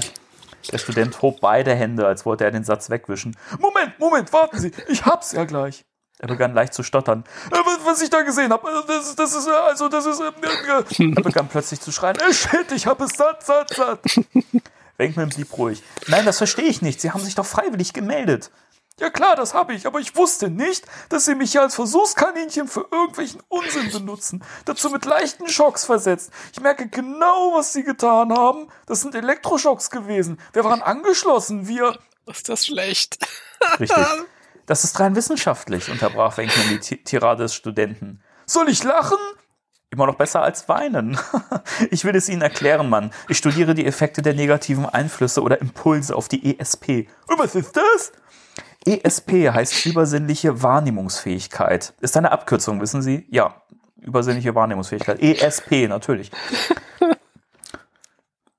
Wie schlau Sie sind, Dr. Winkman. Verdammt schlau. Der Student sprang auf. Aber mich pisst das an, Alter. Entschuldigung. Äh, mich pisst das an, wenn Sie es genau wissen wollen. Sie komischer Wissenschaftler. Burn. Nun, dann stimmt meine Theorie, die ich aufgebaut habe. Der Student regte sich weiter auf. Er wischte mit beiden Händen in der Luft herum, als wollte er irgendwas vertreiben.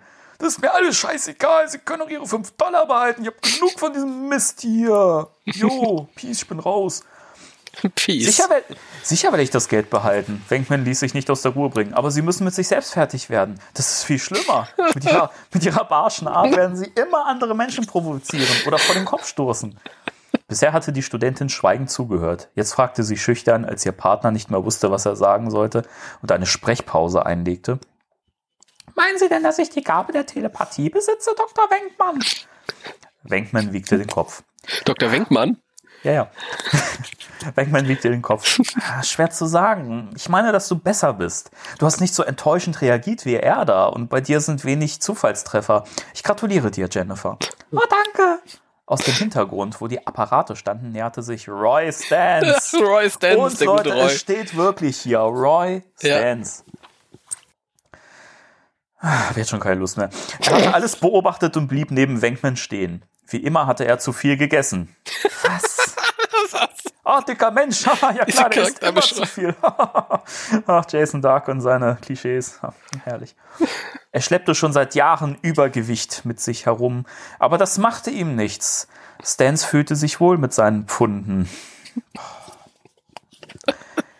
Hör mal, Peter, ich wollte nur wissen, ob die ultravioletten Linsen für die Videokamera gekommen sind. Außerdem brauche ich das leere Band, das du gestern gelöscht hast. Wenkman nickte und wandte sich an die Studentin. Würdest du mich für einen Moment entschuldigen? Sicher. Peter Wenkman stand auf. Er legte Roy Stans eine Hand auf die Schulter und schob ihn etwas zur Seite, damit sie außer Hörweite der beiden Testpersonen gerieten.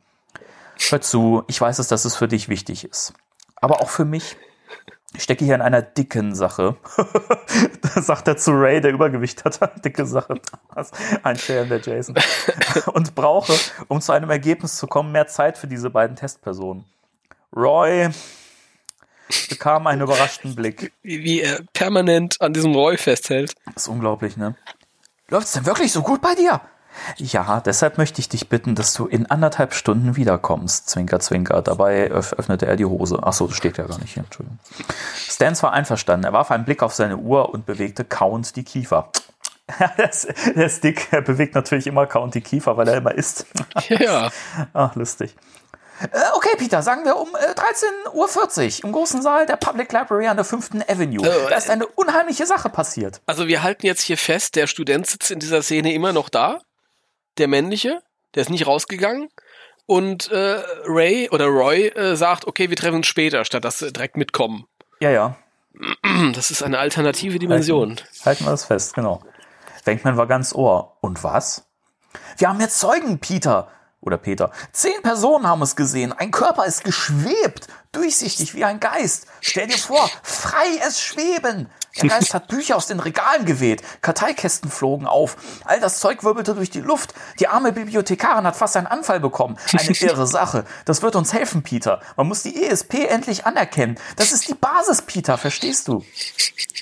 Also ich habe es nicht verstanden. Wenkman nickte heftig. Das ist kein Problem. ESP heißt übersinnliche Wahrnehmungsfähigkeit, habe ich mir sagen lassen. Cool, danke. Kein Problem. Auch er war plötzlich aufgeregt. Mensch, wenn das tatsächlich stimmt. Die Zeugen lügen nicht. Die Zeugen lügen nicht. Wenkman stieß seinem Freund die flache Hand vor die Brust. Okay, dann geh du hin, überprüfe die Sache, komm wieder zurück und berichte. Alles klar? Nein. Wieso nicht? Bei diesem Fall, Peter, musst du dabei sein. Sprengler ist schon da. Sprengler. Ja, steht wirklich hier. Unser kleiner Physiker hat bereits Messungen. Wie geil ist das denn? Unser kleiner Physiker hat bereits Messungen vorgenommen, um die psychokinetischen Energieströme einzufangen, die sich dort befinden. Und was soll ich dir sagen? Das hat fast die Skala des Messapparates umgehauen. Der Strahl ist glatt durchgesaust. In diesem Fall sind wir nahe dran, Peter. Das fühle ich. Meinst du? Ja, wäre ich sonst gekommen, hätte ich bei dieser wichtigen Arbeit gestört. Beckman verzog die Mundwinkel. Das kann man bei dir nie wissen. Ray. Jetzt heißt er Ray. Jetzt mach mal einen Punkt. Gut, ich komme mit, aber ich muss noch kurz mit Jennifer sprechen. Warte hier. Wie du willst. Peter Wenkman wandte sich der Studentin zu. Er blieb neben ihr stehen und stützte seine Hände auf die Tischplatte. Hör zu, Jennifer. Da ist eine Sache passiert, die hohe Wellen schlagen kann. Ich fühle es, dass wir nahe dran sind. Jetzt können wir es packen. Gut, dass er nicht an die Brüste gefasst hat. Aber.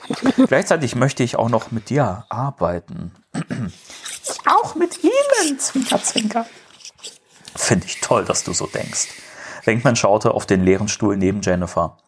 Die männliche Testperson hatte sich bereits verzogen. Ach, Ach jetzt, jetzt hat doch. sich das Rätsel Ja. gelöst. Vielleicht könnten wir uns heute Abend noch einmal kurz treffen. Welche Uhrzeit wäre dir recht? Sagen wir um acht. Das wollte ich auch sagen. Jennifer begann zu lachen und erhob sich von ihrem Stuhl. Wir sehen uns dann am Abend. See you. Jennifer ging und Wenkman wandte sich wieder seinem Partner zu, der sehr aufgeregt wirkte. Stans trat von einem Bein auf das andere. Er konnte es kaum erwarten, den Testraum zu verlassen. Peter musste ihn beruhigen. Da er größer war als Ray, blickte er auf ihn hinab, um in dessen Gesicht sehen zu können. Hör zu, Ray. Bin ich dein Freund? Ja, das weißt du doch. Und als Freunde kann man sich einige Dinge sagen, oder? Ja, klar doch, aber später, jetzt kommt. Nein, nein. Bankman hielt ihm am Arm fest. Nicht so eilig. Das will ich dir jetzt sagen. Und was ist es? Wir sind zu dritt. Sprengler, du und ich.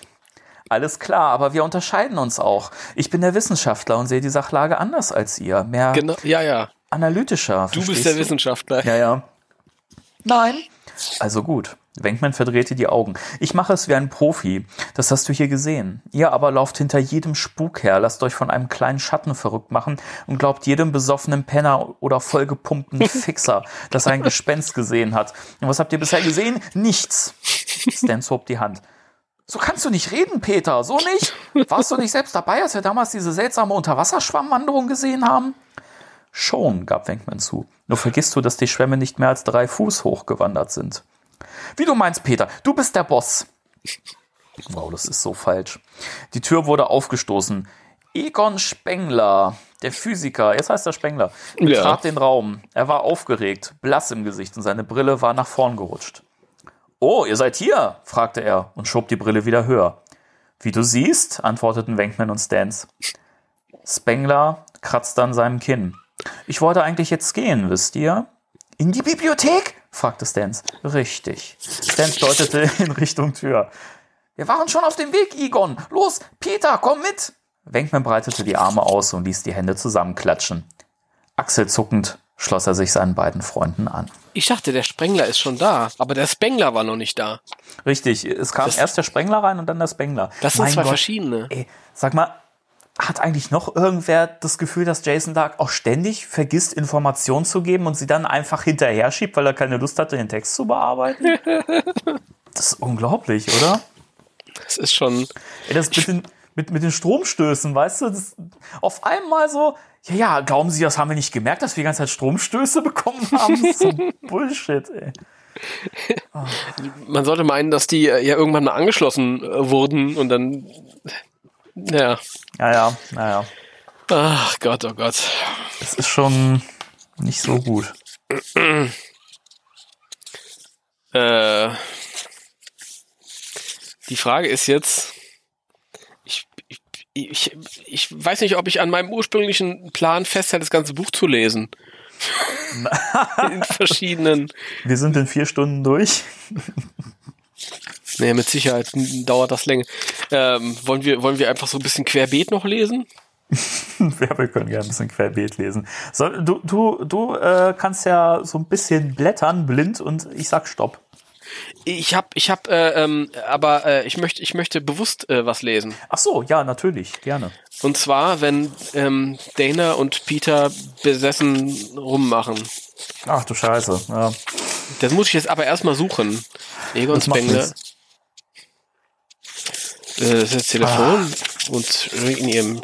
Ach, das ist großartig. Ich hoffe, ihr habt jetzt schon. Das ist faszinierend, dass, dass er ähm, sich nach und nach, während er den Text schreibt, an die äh, Namen gewöhnt, oder? Ja, ja.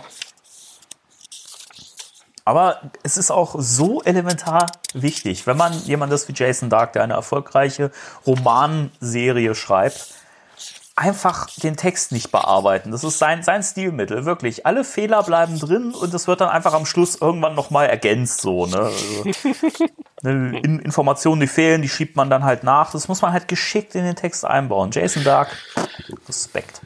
Ja, das ist der Mann ist schon genial, aber ich meine, wenn man ich glaube, er ist Deutschlands ähm, meistgelesener Autor tatsächlich durch ähm, John Sinclair. Man sollte das- es nicht meinen. kann ich gut verstehen. Also, wie gesagt, also falls jetzt irgendjemand denkt, wir haben grundsätzlich was gegen Jason Dark, überhaupt nicht. Äh, wie gesagt, seine, seine John Sinclair-Romane, die habe ich auch immer gern gelesen und die waren toll und ich mag seinen Schreibstil, auch da passt er auch so gut. Aber ey, ganz im Ernst, bei Ghostbusters habe ich mich echt gefragt, hat man da keine bessere Wahl gehabt als Jason Dark? Zum Beispiel jeden anderen. ja, genau. Ach Gott. Ich äh, habe die ähm, Szene gefunden und zwar auf Seite 100 geht's los. Auf Seite 100, dann werde ich mir das jetzt 100. auch aufschlagen.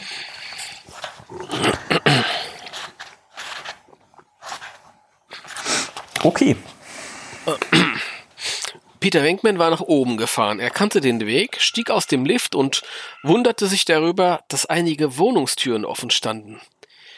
Da fiel ihm der angebliche Puma, Löwe oder sonst irgendein Tier ein und er lächelte. Das Lächeln behielt er bei, als er bei Dana schellte. Sie schien bereits auf seinen Besuch gewartet zu haben, denn sehr schnell öffnete sie die Tür. Hallo. Hallo, da bin. Äh, die weiteren Worte blieben Peter Wenkman im Halse stecken. Er starrte auf das Mädchen und wusste nicht, ob er träumte oder wach war. Peter Wenkman hatte sie immer wegen ihrer Kleidung bewundert. Quasi als Anhaberin. Ja, ja. Aber was sie jetzt trug, war schon eine Sünde wert. Das Gewand bestand aus dünnen, hauchzarten Schleiern, die übereinander lagen. Peter wusste nicht, wie viele Stoffbahnen sie genommen hatte. Als sie da besessen saß und geschneidert hat, weißt du? Das sind typische Gedanken so bei, bei einem Date. Ja, wie viele Stoffbahnen wir die wohl genommen haben für dieses aufreizende Kleid. Jedenfalls waren es nicht genug, denn unter dem Gewebe zeichnete sich deutlich die nackte Haut ab. Eine Haut wie Samt, weich, fast so fließend wie der Stoff, der sie badete. Peter schaute auf den Busen. Er war hoch angesetzt, deutlich stachen die kleinen Warzen hervor. Warum lachst du und machst die äh, erotische Atmosphäre hier kaputt? Ja, sorry, sorry, ich bin, ich bin schon ruhig. Ja, das, das, ja. Ich versuche hier Knistern zu erzeugen. Eine völlig andere Dana stand vor ihm. Das verrieten auch ihre Bewegungen. Sie waren langsam, wie im Zeitlupentempo kam sie ihm vor. Es ist ein bisschen wie die Szene aus S mit den Jugendlichen bei Stephen King. Und das leise Seufzen. Das über ihre blass geschminkten Lippen drang, war die reinste Aufforderung. Überrascht hauchte sie. Es lag ein gewisses Timbre. Timbre. Ist das Timbre. richtig? Timbre. Timbre? Timbre. Man spricht mal- das Französisch aus, ich kann es auch nicht. Äh, mach mal einen Piep drüber, damit die Leute nicht denken, ich bin blöd. Timbre. Äh, der Erwartung in ihrer Stimme. Ja, so kenne ich dich nicht. Ich habe auf dich gewartet, flüsterte Dana. Peter lachte. So wie du aussiehst, freue ich mich, dass ich es bin, den du erwartest. Bist du der Schlüsselmeister? Wankman runzelte die Stirn. Schlüsselmeister? Nicht, dass ich wüsste. Nein, der bin ich wohl nicht. Dana ließ sich nicht beirren. Sie strich mit den Fingerspitzen an der Türfüllung entlang. Peter hatte noch nie eine Frau erlebt, die eine so geballte Ladung an Erotik ausstrahlte. Tief atmete er ein und hörte abermals Danas schweres Seufzen. Oh! Bist du der Schlüsselmeister? Peter schluckte. Entschuldigung. Ja, entschuldige dich mal. Peter schluckte. Was sie nun mit ihren verdammten Schlüsselmeister hatte. Wenn sie unbedingt wollte, sollte sie ihren Schlüsselmeister auch bekommen. Ja und nein. Er hatte sich rasch wieder anders entschieden. Ich bin ein Freund von ihm. Er hat mir Bescheid gesagt, dass ich ihn treffen soll. Nur habe ich seinen Namen nicht richtig verstanden. Dann komm rein. Sie schwebte zur Seite, gab die Tür frei und Peter betrat die Wohnung. Er schloss die Tür. Sein Lächeln hatte er beibehalten, obwohl er sich ein leichtes Magendrücken bei ihm bemerkbar machte. Er schob Danas Veränderungen nicht mehr darauf zurück, dass sie scharf auf einen Mann war. Nein, da war etwas anderes geschehen. Wenn du ein Freund des Schlüsselmeisters bist, dann will ich dir meinen Namen sagen. Ich bin Suhl. Auch das noch. Peter hatte im ersten Impuls den Namen wiederholen wollen, ließ es aber bleiben. Oh, sagte er nur und stellte sich blitzschnell auf die neue Situation ein. Was machen wir denn heute, Suhl? Dana trat dicht an ihn heran und streichelte ihn mit den Händen von den Schultern abwärts über seine Arme. Wir müssen uns für das Eintreffen von Gosa bereit machen. Wenkman nickte. Ja, während er ihr ins Gesicht schaute, dessen Linien so seltsam weich wirkten, schon fast überirdisch. Das ist lustig, wenn ich mir das im Film angucke, da wirkt das Gesicht härter durch das Make-up, aber Ja, gut. ja. ja. Ja, Gosa, wiederholte er. Wer ist denn das? Der Zerstörer. Peters Lächeln wirkte verkrampft. Er nahm ihre Hände. Warm fühlte sie sich an. Er spürte ihr Zittern. Ich hatte mir vorgenommen, mit ihr auszugehen. Sollen wir? Dana schüttelte den Kopf. Nein, nicht jetzt. Lass uns ins Zimmer gehen, komm. Nein, nicht jetzt. Aber später können wir gerne noch zum Pizzamann gegenüber. ja, Und dann gucken wir noch was Schönes bei Netflix. gab's doch gar nicht, Danny. Entschuldigung. Das ist Mann. total unqualifiziert. Die gehen natürlich zu Blockbuster Video. Natürlich. ähm, wie du meinst, Peter wurde in den Wohnraum geführt und blieb überrascht auf der Schwelle stehen. So hatte er das Zimmer nicht in Erinnerung. Es herrschte das große Chaos. Nichts stand mehr an seinem Platz. Stühle lagen auf dem Boden, der Tisch war umgekippt, der Sessel stand quer, wie hingeschleudert, auf dem Boden lagen umgestülpte Vasen, die Küche zur Tür stand, äh, die Tür zur Küche stand offen. Zur Tür. Die Küche zur Tür Geil. stand offen. Er bewahrte nur mühsam die Fassung. Ich find's ja toll, dass du Gose erwartest, Süße. Aber die Unordnung gefällt mir nicht. Wär's nicht besser, wenn du für deinen Besuch ein wenig aufräumst? das macht doch sonst einen schlechten Eindruck. Dana hatte ihn nicht gehört oder wollte ihn nicht hören, denn sie ging nicht auf seine Worte ein. Beide Hände legte sie unter den Busen. Möchtest du mich? hauchte sie. Ihr verklärter Blick traf Peters Gesicht. Wenkman ging einen Schritt zurück. Ist das ein Trick? fragte er. Willst du mich reinlegen? Dana atmete schwer. "Äh." Das war ihre einzige Antwort. Habe ich so auf dich gewirkt oder sind es die Rosen? Wenkman hielt ihr den. Ich habe erst Blumenkohlstrauß gelesen, aber steht Blumenstrauß. Egal, ich lese das jetzt. Wenkman hielt ihr den Blumenkohl hin, den er mitgebracht hatte. Dadurch wird das Buch nicht schlechter. Das stimmt, ja. Danas Atmen wurde schwerer. Die Laute flossen über ihre Lippen. Nimm mich jetzt, jetzt du, untergeordnetes Geschöpf. Ich will dein sein. Zögere nicht länger. Wenkman schüttelte den Kopf. Ich denke gar nicht daran. Ich will zuerst hören, was hier geschehen ist. Wieder schien es so, als hätte Dana nichts gehört. Sie gab nur mehr seltsame Laute von sich. Denn bei ihr veränderte sich das Atmen zu einem Stöhnen. Und es klang eigenartig dumpf. Bevor Wenkman sich versah, hatte sich Dana schon in Bewegung gesetzt und war an ihm vorbeigehuscht. Er wollte sie noch festhalten. Schattengleich mit wehender Kleidung sah er sie verschwinden, hörte ihre Schritte im Flur und dann das Öffnen einer Tür. Die Wohnungstür war es nicht. Da kam eigentlich nur das Schlafzimmer in Frage. Wenkman hob die Schultern. Oh Gott, murmelte er, das Weib ist ja wahnsinnig. Er überlegte, was er unternehmen sollte und hörte aus dem anderen Zimmer das dumpfe Stöhnen.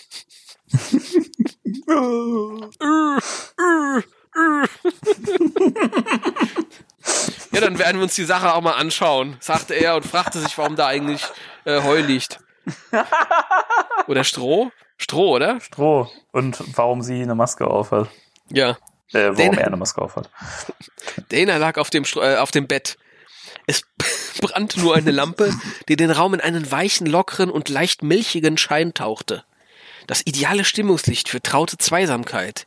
Er schritt auf das Bett zu. Dana lag auf dem Rücken. Sie atmete schwer und keuchend. Der Kleiderstoff nahm fast die gesamte Bettbreite ein. Die nackte Haut darunter hatte die Farbe des Lichtes angenommen. Diese junge Frau war die einzige Versuchung. Peter konnte nicht vermeiden, dass er anfing zu schwitzen. Der schwitzt immer in allen Szenen, oder? In deiner Ja. Szene vorhin auch schon. Einfach so ein schweißiger Typ. Das ist eklig, ey. So ein Öllappen, ey. Er blieb neben dem Bett stehen, wollte reagieren, doch er kam nicht dazu, weil sie viel schneller war. Ihre Hände spürt er plötzlich an seinem linken Oberschenkel. Sie hielt eisern fest. Dann reichte ein knapper Ruck. Wenkman ruderte noch mit den Armen, das Gleichgewicht konnte er nicht mehr halten. Von Dana wurde er auf das Bett gezogen. Ihre Hände lösten sich von seinem Oberschenkel und umfassten den Nacken. Ihre Gesichter berührten sich fast. Zwischen ihren Lippen schimmerte die feuchte Zungenspitze. Ihr Unterkörper bewegte sich schon rhythmisch. Hey. Bonanza. Wenkman hatte Mühe. Er drückte sie ein wenig von sich weg. Mal, mal langsam, Kindchen. Ja, Ich habe es mir zur Regel gemacht, mit besessenen Leuten nicht zu bumsen. Ist so ein Prinzip, weißt du? Weiterreden konnte er nicht, weil Dana ihre Lippen auf seinen Mund presste. Sie hatte ihn wieder mit einem Ruck an sich herangezogen. Er saugte ihren wunden Mund, stöhnte selbst dabei, und dieses Stöhnen mischte sich in das des Mädchens. Sie. Mädchen. Sie wälzten sich auf dem Bett herum. Mal lag Dana oben, dann Wenkman und sie klammerte sich an ihn, als wäre er für sie die letzte Rettung und schon der große Zerstörer. Peter hatte Mühe, sich zu befreien. Ah, weißt du, Süße, mein Prinzip ist mehr eine Leitlinie als eine Regel. Ah, verdammt, du machst mich ja ganz schön an. Dana kicherte unmotiviert. Wie eine Hexe. Ihre Fingerspitzen fuhren über sein Gesicht. Ich will dich in mir, keuchte sie dicht an seinem Ohr. Komm, ich will dich spüren. Diese geballte Erotik von deiner Seite aus, Timos. Wenkman lachte leise. Ja, im Prinzip ja, wie Radio Erivan sagt. ja, wer von uns denkt nicht sofort an Radio Erivan? Nur klingt das bei dir so seltsam. Mir scheint, als hättest du schon zwei Leute in dir, wenn du verstehst. Dana unterbrach ihn mit einem wilden Stöhnen. Peter zog, si- Peter zog sich bis an den Rand zurück und vollendete seinen angefangenen Satz. Das könnte etwas eng für mich werden. Dana warf sich nach links. Sie lag da und atmete, atmete röchelnd. Peter setzte sich auf. Für den Moment hatte er Ruhe. Auch sein Atmen musste sich erst beruhigen. Okay, Dana, ich mag dich, das weißt du, aber nicht so. Wir können es nicht wie zwei normal. Können, warum können wir es nicht wie zwei normale Menschen tun? Okay, du bist ein sinnliches Mädchen, das gebe ich ja zu. Am besten wird es sein, wenn du dich entspannst. Leg dich hin, entspann dich, bleib ruhig, heb deine Arme und falte deine Hände über der Brust zusammen. Dana hörte ihn nicht. Etwas tobte in ihrem Inneren und wurde zunehmend stärker. Die andere Kraft hatte von ihr Besitz ergriffen. Sie war in die Blutbahn eingedrungen wie der Coronavirus und würde keine Rücksicht kennen. Das wusste Peter auch. Er starrte einen neuen Versuch. Dana, Mädchen, was ich wirklich gern möchte, ist mit dir reden. Mit Dana Barrett und nicht mit irgendeinem Monstrum. Nur mit dir, Dana, mit dir. Aus den Atmen wurde ein Grunzen. Es hörte sich an, als hätte es ein Tier ausgestoßen, irgendein schauriges Monster, das in ihr saß und heraus wollte. Wenkman fürchtete sich plötzlich. Dana, ich bin es, Peter. Hör mich endlich an. Weit öffnete sie den Mund. Peter schaute in die Höhle, sah die Zunge erst ruhig liegen und sich dann bewegen. Eine völlig fremde, kratzig und gefährlich dumpfe, klingende Stimme drang aus ihrem Mund. Da ist keine Dana. Ich bin Sul. Oh, verdammt, Sul. Verdammt, Sul. Du, du musst echt. Dana slash Sul warf sich herum. Ihre Arme waren schnell. Die Hände wurden zu Klauen. Peter Wenkman erschrak heftig, zuckte zurück. Da er schon ziemlich an der Bettkante lag, fiel er zu Boden. Er hörte über sich das Schreien. Sul! Die Klauen schlugen über den Bettrand. Fast hätten ihn die Nägel ins Gesicht erwischt und die Haut aufgekratzt. Peter drehte sich um die eigene Achse und machte sich so dünn wie eben möglich. Dann kroch er schlangengleich unter das Bett und blieb dort auf dem Rücken liegen. Er starrte nach oben, die Augen weit geöffnet. Er merkte, wie sehr er schwitzte, der Öllappen. Äh, Was ist da los? Ja, ich weiß auch nicht. Komm, alter Junge, beruhige dich, dachte er. Du musst ruhig bleiben, dann ist alles klar. Das Unterteil der Matratze sah er dicht vor sich. Er bewegte sich immer dann, wenn auch Dana unruhig wurde. Auch in der unteren Hälfte ein Zeichen, dass sie trampelte. Die Matratze knarrte. Noch lauter allerdings waren die urwelthaften Geräusche, die aus ihrem Mund drangen. er versuchte es noch einmal. Verdammt, er konnte sie doch nicht in den Klauen dieses Dämons lassen. Dana Darling, ich will mit dir sprechen, jetzt und hier. Komm, stell dich nicht so an, reiß dich mal zusammen, verdammt. ich muss mit dir reden, wirklich, Dana. Entspann dich, sei mal wieder ganz normal. Das ist geil, oder? Die ist besessen irgendwie vom Dämon, Ja, ja. der sagt, sei doch mal normal. Ja, komm. Ist doch kein Zustand hier. Es ist, ist alles nicht so schlimm. Komm. Dana slash Sul grunzte. Kann ich mit Dana sprechen? Hier ist keine Dana. Er klang schaurig dumpf. Es gibt sie nicht mehr. Es gibt sie nicht mehr. Nur noch Sul. Hast du gehört? Sul. Wenkman verdrehte die Augen. Verflucht, dieser Fall zehrte an seinen Nerven. Die waren sowieso nicht mehr die besten. Er entschloss sich, es auf die andere Art und Weise zu versuchen. Ach, mein lieber Sul, du bist es. Was hast du nur für eine zauberhafte Stimme? Also ich zähle jetzt bis drei, Suli, und wenn ich dann nicht mit Dana Barrett reden kann, gibt's hier echten Ärger. Hast du begriffen? Ärger. Nichts begriff Sul. Nichts begriff Dana. Peter stellte fest, dass sie die Matratze nicht mehr bewegte. Sie lag völlig ruhig, war auch nicht eingedrückt. Wie, wie konnte das sein? Dana musste aufgestanden sein und er hätte es nicht bemerkt. Er hätte zumindest ihre Beine sehen müssen, wenn sie über die Bettkante äh, schwangen und die Füße den Boden berührten. Da war etwas anderes geschehen. Peter Wenkman gab sich einen Ruck. Sehr vorsichtig schob er sich unter dem Bett hervor. Er behielt dabei die Rückenlage ein, so dass sein Kopf mit dem Gesicht nach oben zuerst auftauchte. Irgendetwas flatterte über ihm. Der Stoff von Dinas Kleid. Peter bekam einen fürchterlichen Verdacht. Er hastete unter dem Bett hervor und sprang auf. Er sah Dana, er hörte sie atmen, aber sie lag nicht mehr auf dem Bett und stand auch nicht auf dem Boden. Dennoch war sie da. Sie schwebte über dem Bett. Peter Wenkman schüttelte sich. Das konnte nicht wahr sein. Das war doch unglaublich, dass der nicht anfing zu schwitzen. Er wurde an einen alten Film erinnert. Der Exorzist hatte er geheißen. Da schwebte eine Besessene ebenfalls in der. Ja, weil es eine Parodie ist, du Depp. und räumte fürchterlich auf, als sie ihre paranormalen Kräfte freispielen ließ. Sollte ihm so etwas auch widerfahren? Er atmete schwer. In seinen Atem drang das Stöhnen von Dana. Nein, nicht Dana, es war Yasul, der so schrecklich ächzte und grunzte. Peter trat auf Zehenspitzen bis dicht an das Bett heran. Er schaute genau hin, auch wenn es ihn Überwindung kostete. Die dünne Kleidung hätte nach unten fallen müssen, aber da, da war nichts geschehen. Aufgeblasen wie eine vom Wind durchwehte Gardine umgab sie die junge Frau, deren Gesicht entstellt war. Langsam glitt sie höher. Sie stieg vor Wenkmans Augen. Ruckartig drang die Zunge aus ihrem Mund, schnellte zurück und schoss vor, um den Speichel wie Sprühregen zu produzieren.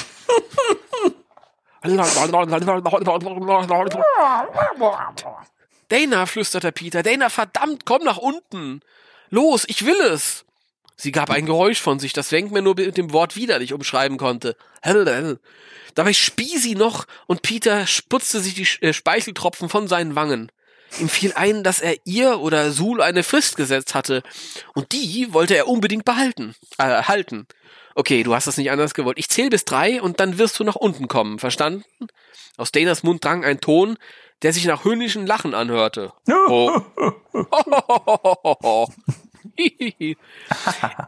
er ließ sich nicht dadurch, er ließ sich dadurch nicht beirren. Auf seinen Handflächen spürte er kalten Schweiß, denn er war ein Öllappen. Wenn, wenn er die Hände zu Fäusten ballte, war die Haut rutschig. Eins, Dana änderte ihre Haltung nicht. Nur in ihrem Gesicht tat sich etwas. Sie schloss den Mund, öffnete ihn wieder und atmete plötzlich pfeifend. Dana, okay, das zwei. Geduckt stand Peter Wenkman neben dem Bett. Er hatte das Gefühl, flüssiges Blei atmen zu müssen. So schwer kam ihm die Luft mit einem Mal vor. Die Konturen der Zimmerwände schienen sich zu bewegen und allmählich ineinander zu verfließen. Dana dachte nicht daran zu gehorchen. Zweieinhalb? Peter machte es spannend. Er wollte einen Erfolg. Er musste diesen Suhl besiegen. Verdammt, er war der Ghostbuster. Von so einem dämlichen Dämon würde er sich nicht die Butter vom Brot nehmen lassen. Nein, keinesfalls. Die aus dem Mund dringenden Lauter wurden immer schlimmer. Ein Würgen und Ächzen, unartikuliertes Keuchen, Speien, Seibern, Spucken, so dass Wenkman entsetzt zwei Schritte nach hinten trat. Es war furchtbar. Dann das Schreien. Wenkman zuckte so heftig zusammen, als hätte ihn jemand geschlagen. Dieses Geräusch putschte ihn auf, trieb eine Gänsehaut auf seinen Körper und er schüttelte sich, als hätte ihn mit kaltem Wasser übergossen. Ja, dann ist er wenigstens wieder sauber nach dem ganzen äh, Schweiß. Noch nie hatte einen Menschen so schreien hören. Nicht einmal die Geister, die sie gejagt hatten, waren so ausgeflippt. Verdammt, Dana! Sie brüllte weiter und fiel auf das Bett. Plumps. Sie wusste nicht, äh, Peter wusste nicht, was er noch machen konnte. Er kannte keine Beschwörungsformeln, er war kein Exorzist, er sah die Sache mehr technisch. Und da hat er eine Idee und die Szene ist zu Ende. Herzlichen Dank, Jason Dark, dass es nicht weitergeht. Ich bin ein bisschen erregt. Ja, ich war auch, ich war auch in höchster Ekstase am Anfang der Szene und dann wurde es äh, erschreckend. Ja, es ist unglaublich, wie gruselig er das beschreibt auch. Ne? Ja. Und ich finde es immer wieder faszinierend, warum seine Figuren in den Romanen, die er schreibt, immer schwitzen. Immer. Wirklich, da wird immer nur geschwitzt. Ich, ich weiß, ich weiß das nicht, ob das bei John Sinclair auch so ist. Vielleicht das haben ist, wir. Das ist da genauso. Ja? Ja, es wird so oft be beschrieben, wie rutschig die Hände sind vom Schweiß und so. Ich weiß nicht, vielleicht hat er wie so ein Fetisch oder so. Keine Ahnung. Echt nicht schön. Ne? Ist, ja, es gibt Leute, die, ähm, also es gibt äh, für alles gibt es einen Fetisch. Vielleicht ja, ich. Äh, Jason Dark ein ein ein Schweiß geiler ein, ein Schweißi. Ich würde jetzt noch, weil sie relativ kurz ist, die nächste Passage lesen. Die ist ja wirklich hier nur so ein kurzer Abschnitt. Und dann Gut. können wir ja zum Ende kommen. Gut, ich muss äh, das wieder suchen. Ich habe nämlich jetzt irgendwie hier das Buch äh, quasi. Es ah, ja. ist die Seite 107. Mhm. Die Gestalt hastete geduckt über die nächtliche Straße. Sie lief nicht fließend, sondern seltsam abgehackt und aus ihrem Mund drangen blubbernde Laute. Und sie schwitzte. Und sie schwitzte wahrscheinlich. Beobachtet wurde der einsame Renner. der einsame, wer war denn der Fremde? Das war der einsame, einsame Renner. Renner. Ist, ist das was Jeremy wie, Renner. Wie, wie, wie, der Lone Ranger? Oder? ja, bestimmt. Ich bin froh, dass Jason Dark nicht äh, Flitzer geschrieben hat, aber gut. Beobachtet wurde der einsame Renner schon eine Weile von einem Kutscher, der auf Kundschaft wartete. Er war durch ein seltsames Schreien aus einem nächtlichen Nickerchen gerissen worden. Und als er die Augen aufriss, sah er einen Mann, nur mit weißem Hemd und dunkler Hose bekleidet. Das ist übrigens ein Fehler. Louis hat überhaupt kein weißes Hemd an. Schmeiß das Buch weg, sofort. Ja, Drecks, Drecksscheiße.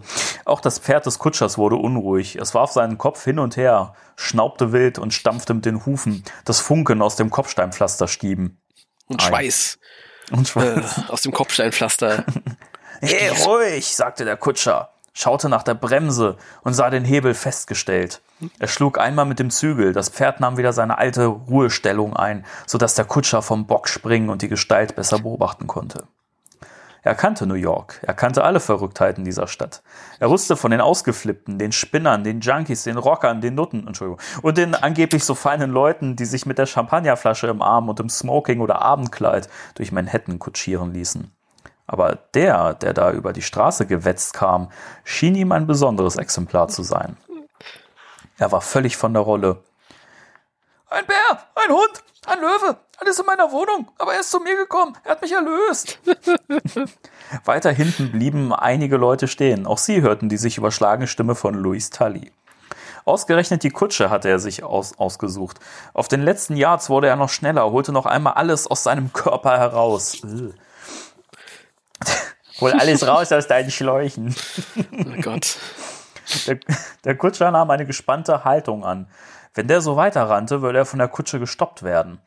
Nein, er begann zu wanken. Seine Arme schleuderte er hektisch von einer Seite zur anderen, als wären das fremde Gegenstände, die nicht zu ihm gehörten. Wer kennt es nicht? Dann fiel er gegen den Einstieg. Der Kutscher verzog das Gesicht, als er den dumpfen Laut hörte, mit dem der andere gegen die Tür prallte. Der Mann drehte sich spiralartig auf der Stelle und der Kutscher wollte ihm gerade etwas Passendes zu verstehen geben. Ne, verstehst du ja schön auf die Ja. Fresse und so, ne? Als Louis anfing zu reden. Seine Brille hing nur mehr mit einem Bügel am linken Ohr fest. Ansonsten pendelte sie. Der Zerstörer wird kommen! Ich muss den Zerstörer finden! Er beugte sich nach vorn und gab Laute von sich, die auch von einem Tier stammen konnten und sogar das Pferd erschreckten. Ich bin Vince, Vince Clorto, der Schlüsselmeister von Goza. Er hob den Kopf und starrte den Kutscher aus weit aufgerissenen und verdrehten Augen an. Goza, ächzte er. Vulgus, Celdroa, Herr von Sepulia, bist du der Torwächter? Der Kutscher verstand die Welt nicht mehr. Er reagierte auch nicht, als Louis an ihm vorbeilief und nach der Deichsel schnappte, wobei das Pferd unruhig wurde. Erst jetzt begriff er, seine Hand schlug auf die Schulter des in seinen Augen Verrückten. He, das Pferd zieht den Wagen, nicht du, und die Geschäfte mache ich. Schwankend fuhr Louis herum, auf seinem Gesicht glänzte der Schweiß. Da war er wieder. Ja. Wart auf das Zeichen, keuchte er. Da werden alle Gefangenen freigelassen. Er zeigte mit dem Finger auf den Kutscher. Und du wirst von den Flammen vernichtet, du und alle von deiner Art, Türwächter. Türwächter. Das ist der Türwächter. Ihr kommt nie mehr, das steht fest, nie. Eine Frau stand plötzlich in der Nähe. Sie war von der anderen Seite gekommen und hatte mit der Kutsche nach Hause fahren wollen. Als sie Louis Worte hörte, begann sie zu schreien und rannte weg. Ah! Das ärgerte den Kutscher. Das Geschäft auch noch kaputt machen, wie? Die Bullen werden sich freuen, du Saftsack. Er packte zu und zog den zappelnden Louis hoch. Und dann verdrosch er ihn krankenhausreif. Und Richtig. Und wenn ihr wissen wollt, wie es weitergeht, kauft euch doch dieses wunderbare Buch. Nicht. ja. Ein wirklich wunderschönes ähm, Buch für Sammler. Nicht unbedingt für Leseratten, aber für Sammler. Ich bin hier gerade noch am, am äh, Blättern und ich habe noch einen kleinen Satz. Und Okay. äh, den möchte ich noch, also was heißt ein Satz? Ein, ein, es ist eine halbe Seite, die möchte ich noch äh, lesen. Okay. Aus dem Zusammenhang gerissen, aber es ist egal. Stans verstand nicht. Wer ist das überhaupt? Los, komm mit, ich weiß Bescheid, rief Sprengler. So laut wie sich herausstellte, denn auch Peck hatte sie vernommen. Er war viel von Sinn. Nein, nein, nein, brüllte er und schüttelte den Kopf. Captain, ich will, dass diese Männer verhaftet werden. Sie haben gegen das Umweltschutzgesetz verstoßen. Die Explosion ist das direkte Resultat davon. Leck mich, schrie Spengler. Sie wollten wegrennen, dagegen war der Captain. Halt, bleiben Sie stehen, das ist ein Befehl. Auch seine Stimme hört, auch seine Leute hörten die Stimme. Sie sahen, in welchen Schwierigkeiten sich der Vorgesetzte befand, aber die Ghostbusters wollten sich nicht so einfach aus dem Verkehr ziehen lassen. Im fahlen Dunkel der Nacht hofften sie, untertauchen zu können. Igen, komm, rief Venkman. Auch Stans brüllte. Ein Kopf wollte ihn festhalten. Ray rammte ihn den Kopf in den Magen. Der Kopf fiel zurück. Dann waren zwei andere da und über ihm. Keine Chance mehr. Ebenfalls nicht für Venkman und Spengler. Jetzt saßen sie fest. Endgültig. Wie es weitergeht, erfahrt ihr, wenn das Licht angeht. Nein, wenn ihr Ach das du Buch lest. Scheiße, ey. Ich finde es übrigens auch total schön, in Anführungszeichen, dass äh, bei Jason Dark Spengler auch, oder Sprengler, die ganze Zeit der ist, der die coolen Sprüche macht und immer so lustig ist und so cool und äh, so, Ja. weißt du, und auch so ein bisschen der, der, der die Fäuste schwingt, weißt du? So kennt man, ja, wir haben ja eben von Peter selbst erfahren, dass er mehr so der wissenschaftliche Typ ist, ja. Ja, die anderen beiden sind halt die Handlanger, ja, ja. Ja, ja. Und, und Winston dann, dann sowieso. Winston. Was Kommt der überhaupt eigentlich- vor in dem Buch? Ja, der kommt vor, ja, natürlich. Warte, das interessiert mich jetzt auch nochmal. Warte mal, wo ist der denn? Den sah ich, er hat einen Geist gesehen, so hässlich wie eine Kartoffel. Das hört sich doch nach dem Hotel an. Juhu, jubelte Spengler. Ja, wer, wer, kennt, wer kennt die Szene nicht? Wenn der Spengler Juhu ruft. Ach Gott, ey. Mein Gott! Komm, das ist. Das ist jetzt, ist jetzt, das lese ich jetzt auch noch. Komm, das hänge ich jetzt noch dran. Pass auf. Geht schnell. Mein Gott, was ist? fragte Peter. Der Stans hatte stöhnen hören. Die stöhnen alle und schwitzen und stehen. Das ist ein Pornobuch. Ich bin kaputt. Peter lachte, das kann vorkommen. So, so hätte ich es mir nicht vorgestellt. Die beiden hockten in der ersten Etage ihrer Villa. Ihrer Villa? Was? Oh, die haben richtig gut verdient. Ach und wollten eigentlich nicht darüber nachdenken, wie es weitergehen sollte. Noch waren sie zu keinem Ergebnis gekommen, aber der Dollar rollt, sagte Wenkman. Ja klar, wenn die in der Villa sitzen, dann ist der Dollar vorher am Rollen gewesen. Richtig, wie gut, dass wir von der Uni geflogen sind. Wir müssen dem Dekan dankbar sein. Sie lachten. Oh, Unten lief der Fernseher. Janine hatte ihn angestellt. Sie war kaum noch wieder zu erkennen. Der ganze Rummel hatte sie völlig verändert. Janine saß im Zentrum wie die Spinne im Netz. Bei ihr liefen die Fäden zusammen. Was ein Vergleich. Sie holte nach wie vor die neuen Aufträge ein, aber sie kümmerte sich auch persönlich um die Verträge mit den Werbefilmen und den TV-Gesellschaften. Auch ja. sie sah sich oft genug auf dem Bildschirm, denn auf diese Art und Weise holte sie ebenfalls Kunden herbei. Im Moment war Ruhe eingekehrt. Auch draußen hielten sich keine Reporter mehr auf, aber sie würden kommen, angemeldet hatten sich die Burschen bereits. Dafür erschien ein anderer. Janine, die telefonierte, legte den Hörer auf, als sie den hochgewachsenen Mann vor sich stehen sah. Er war ein Schwarzer. Er trug Jeans und ein verwaschenes Hemd. Der Schwarze trug ein, der trug ein verwaschenes Hemd. Unglaublich. Janine musterte ihn freundlich distanziert. Was kann ich für Sie tun, Mister? Der Schwarze hob die Schultern. Er wusste es nicht, oder was? Ich bin Vincent Zeddemore. Zed ich bin Vincent Zedmore. Ja, mit zwei O geschrieben. Zedmore. Boah, Der weiß nicht, jawohl. wie er heißt. Und suche einen Job. Bei uns? Nein, Jason Dark. Bei McDonalds. Deswegen ist er dort. Ja, sonst wäre ich nicht gekommen. Danke. Janine schaute ihn an. Er sah nicht schlecht aus, machte einen sauberen Eindruck. Auch seine Augen waren gut. Und Dieser Satz. Auch seine Augen waren gut. Ja. Oh, Mann. Und gebrauchen konnten sie die Unterstützung eines vierten Ghostbusters immer. Schön, mal sehen.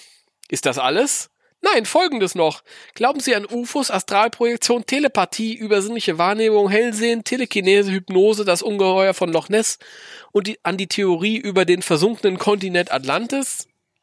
Bisschen viel, was Sie da alles aufgezählt haben, schrieb Jason Dark, weil er wollte das einfach nicht, er hatte keinen Bock auf Pointe. Richtig. Er musste das ver verwaschen. Es muss sein, erklärte Janine. Vincent Zedmore hob die breiten Schultern. Wissen Sie, Madame, wenn Sie mir regelmäßig ein Gehalt überweisen, glaube ich an alles, was Sie sagen. Sogar an die Marsmännchen. An die grünen Männchen und an die roten und gestreiften. Janine lächelte. Ich glaube, Sie sind richtig, Winston. Sie schaute schräg zurück, denn soeben erschienen Wenkman und Stans, die an der Stange nach unten gerutscht waren. Moment, Winston. Warten Sie eine Sekunde. Klar doch. Wenkman trat an den Schreibtisch und legte ein Stück Papier von Janines Nase. Hier ist die Quittung von der Brooklyn-Sache. Die Frau hat mit ihrer Kreditkarte bezahlt. Janine, immer sehr sorgfältig, heftete sie sofort ab. Ich habe auch noch etwas, sagte sie dann, und zwar eine Auftragsliste, ist in der Nacht eingegangen. Äh, Stan sah sie, nahm sie an sich und studierte die Liste. Er schüttelte den Kopf. Ah, sind zwei Wiederholungen dabei. Eine leichte Übung für uns. Daran haben wir schon Routine, wird erledigt, Janine. Fein. Gibt es sonst noch etwas? fragte Ray Stans. Ja, Janine deutete auf den Schwarzen, der doch immer wartete. Das ist Vincent Sedmore. Er kommt wegen eines Jobs zu uns. Oh! Stans warf ihm einen interessierten Blick zu, während Peter in einer Akte blätterte. Kann ich den Job haben? fragte Vincent Sedmore. Ray Stans hob die Schulter. Er schaute den Bewerber weiterhin an, während er Janine fragte, hat er den Test bestanden? Ja. Stans nickte. Fabelhaft, Mann. Sie sind angeheuert. Auf Janine können wir uns verlassen. Ich bin übrigens Ray Stans, manchmal auch Roy Stans. Und das ist Dr. Peter Wenkman. Vincent lachte leise. Toll finde ich das. Ja, wir auch, sagte Peter. Er reichte ihm die Hand. Gratuliere, Vincent. Danke sehr. Willkommen an Bord, schloss sich Janine an. Ray ging sofort in die Vollen. Kommen Sie, Vincent. Sie können mir helfen. Wobei? Das, mein Lieber, werde ich Ihnen alles noch zeigen. Sie werden sich wundern. Wundern werden Sie sich. Ach du Scheiße, ey. Jetzt habe ich genug. Ich auch. Also mehr, mehr kann ich auch gerade nicht, nicht ertragen. Das Buch ist einfach so geil, dass ich kann, weiß nicht, ich bin, bin, ich bin durch. Ja, wie gesagt, ich, äh, oder das war ja noch in unserem Vorgespräch, glaube ich. Ich habe die ähm, Paperback-Ausgaben irgendwann mal bei unseren Verwandten in der ehemaligen DDR gefunden, als gerade die Grenze offen war in einem Kiosk. Und ich war so begeistert. Geil, die Romane zum Film. Und ich bettle meine Mama an und am selben Abend las ich noch zumindest das erste, das weiß ich noch komplett durch. Und ich war auch fasziniert davon, dass einiges anders war und fand das auch gar nicht so schlecht. Aber ich muss, ich weiß nicht, elf gewesen sein oder so und war noch nicht so kritisch. Ja, ich glaube, wenn man das wirklich noch in seiner Jugendzeit kennengelernt hat, da war man noch nicht so. Da, da, da hat man, es gab ja auch, man hatte ja sonst nichts. weißt du, es, es war ja so. Was, was hast du groß an Merchandise früher gehabt, so zu Ghostbusters? In Ja. Deutschland speziell.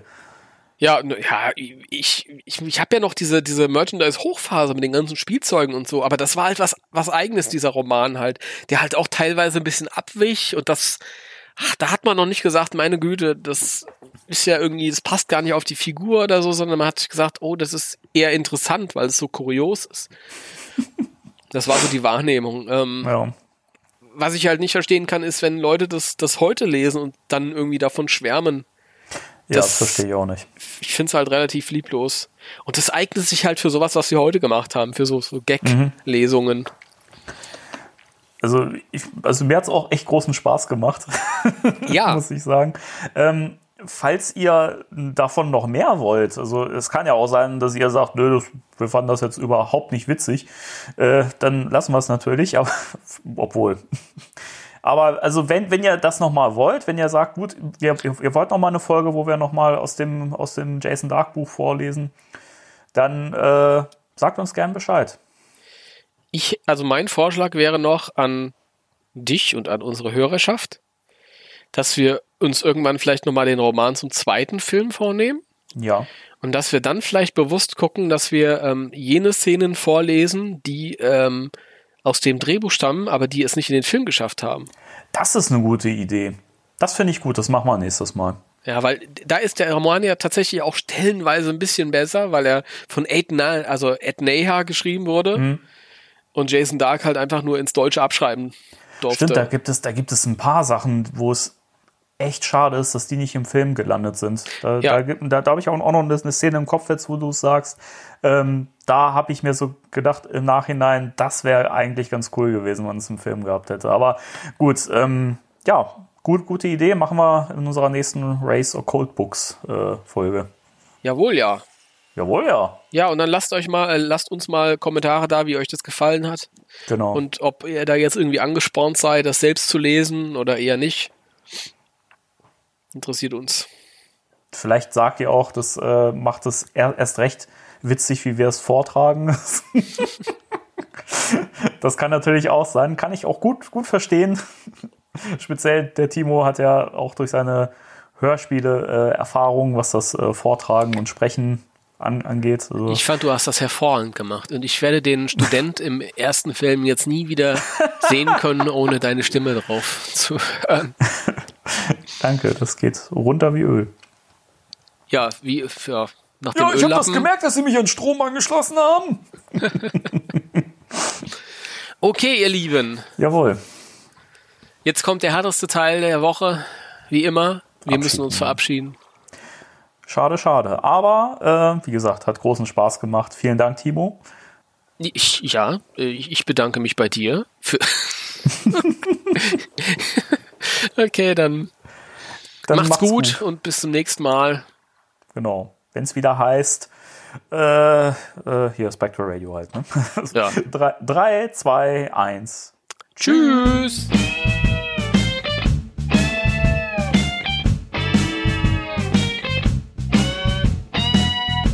Spectral Radio, der Ghostbusters Deutschland Podcast mit Danny und Timo.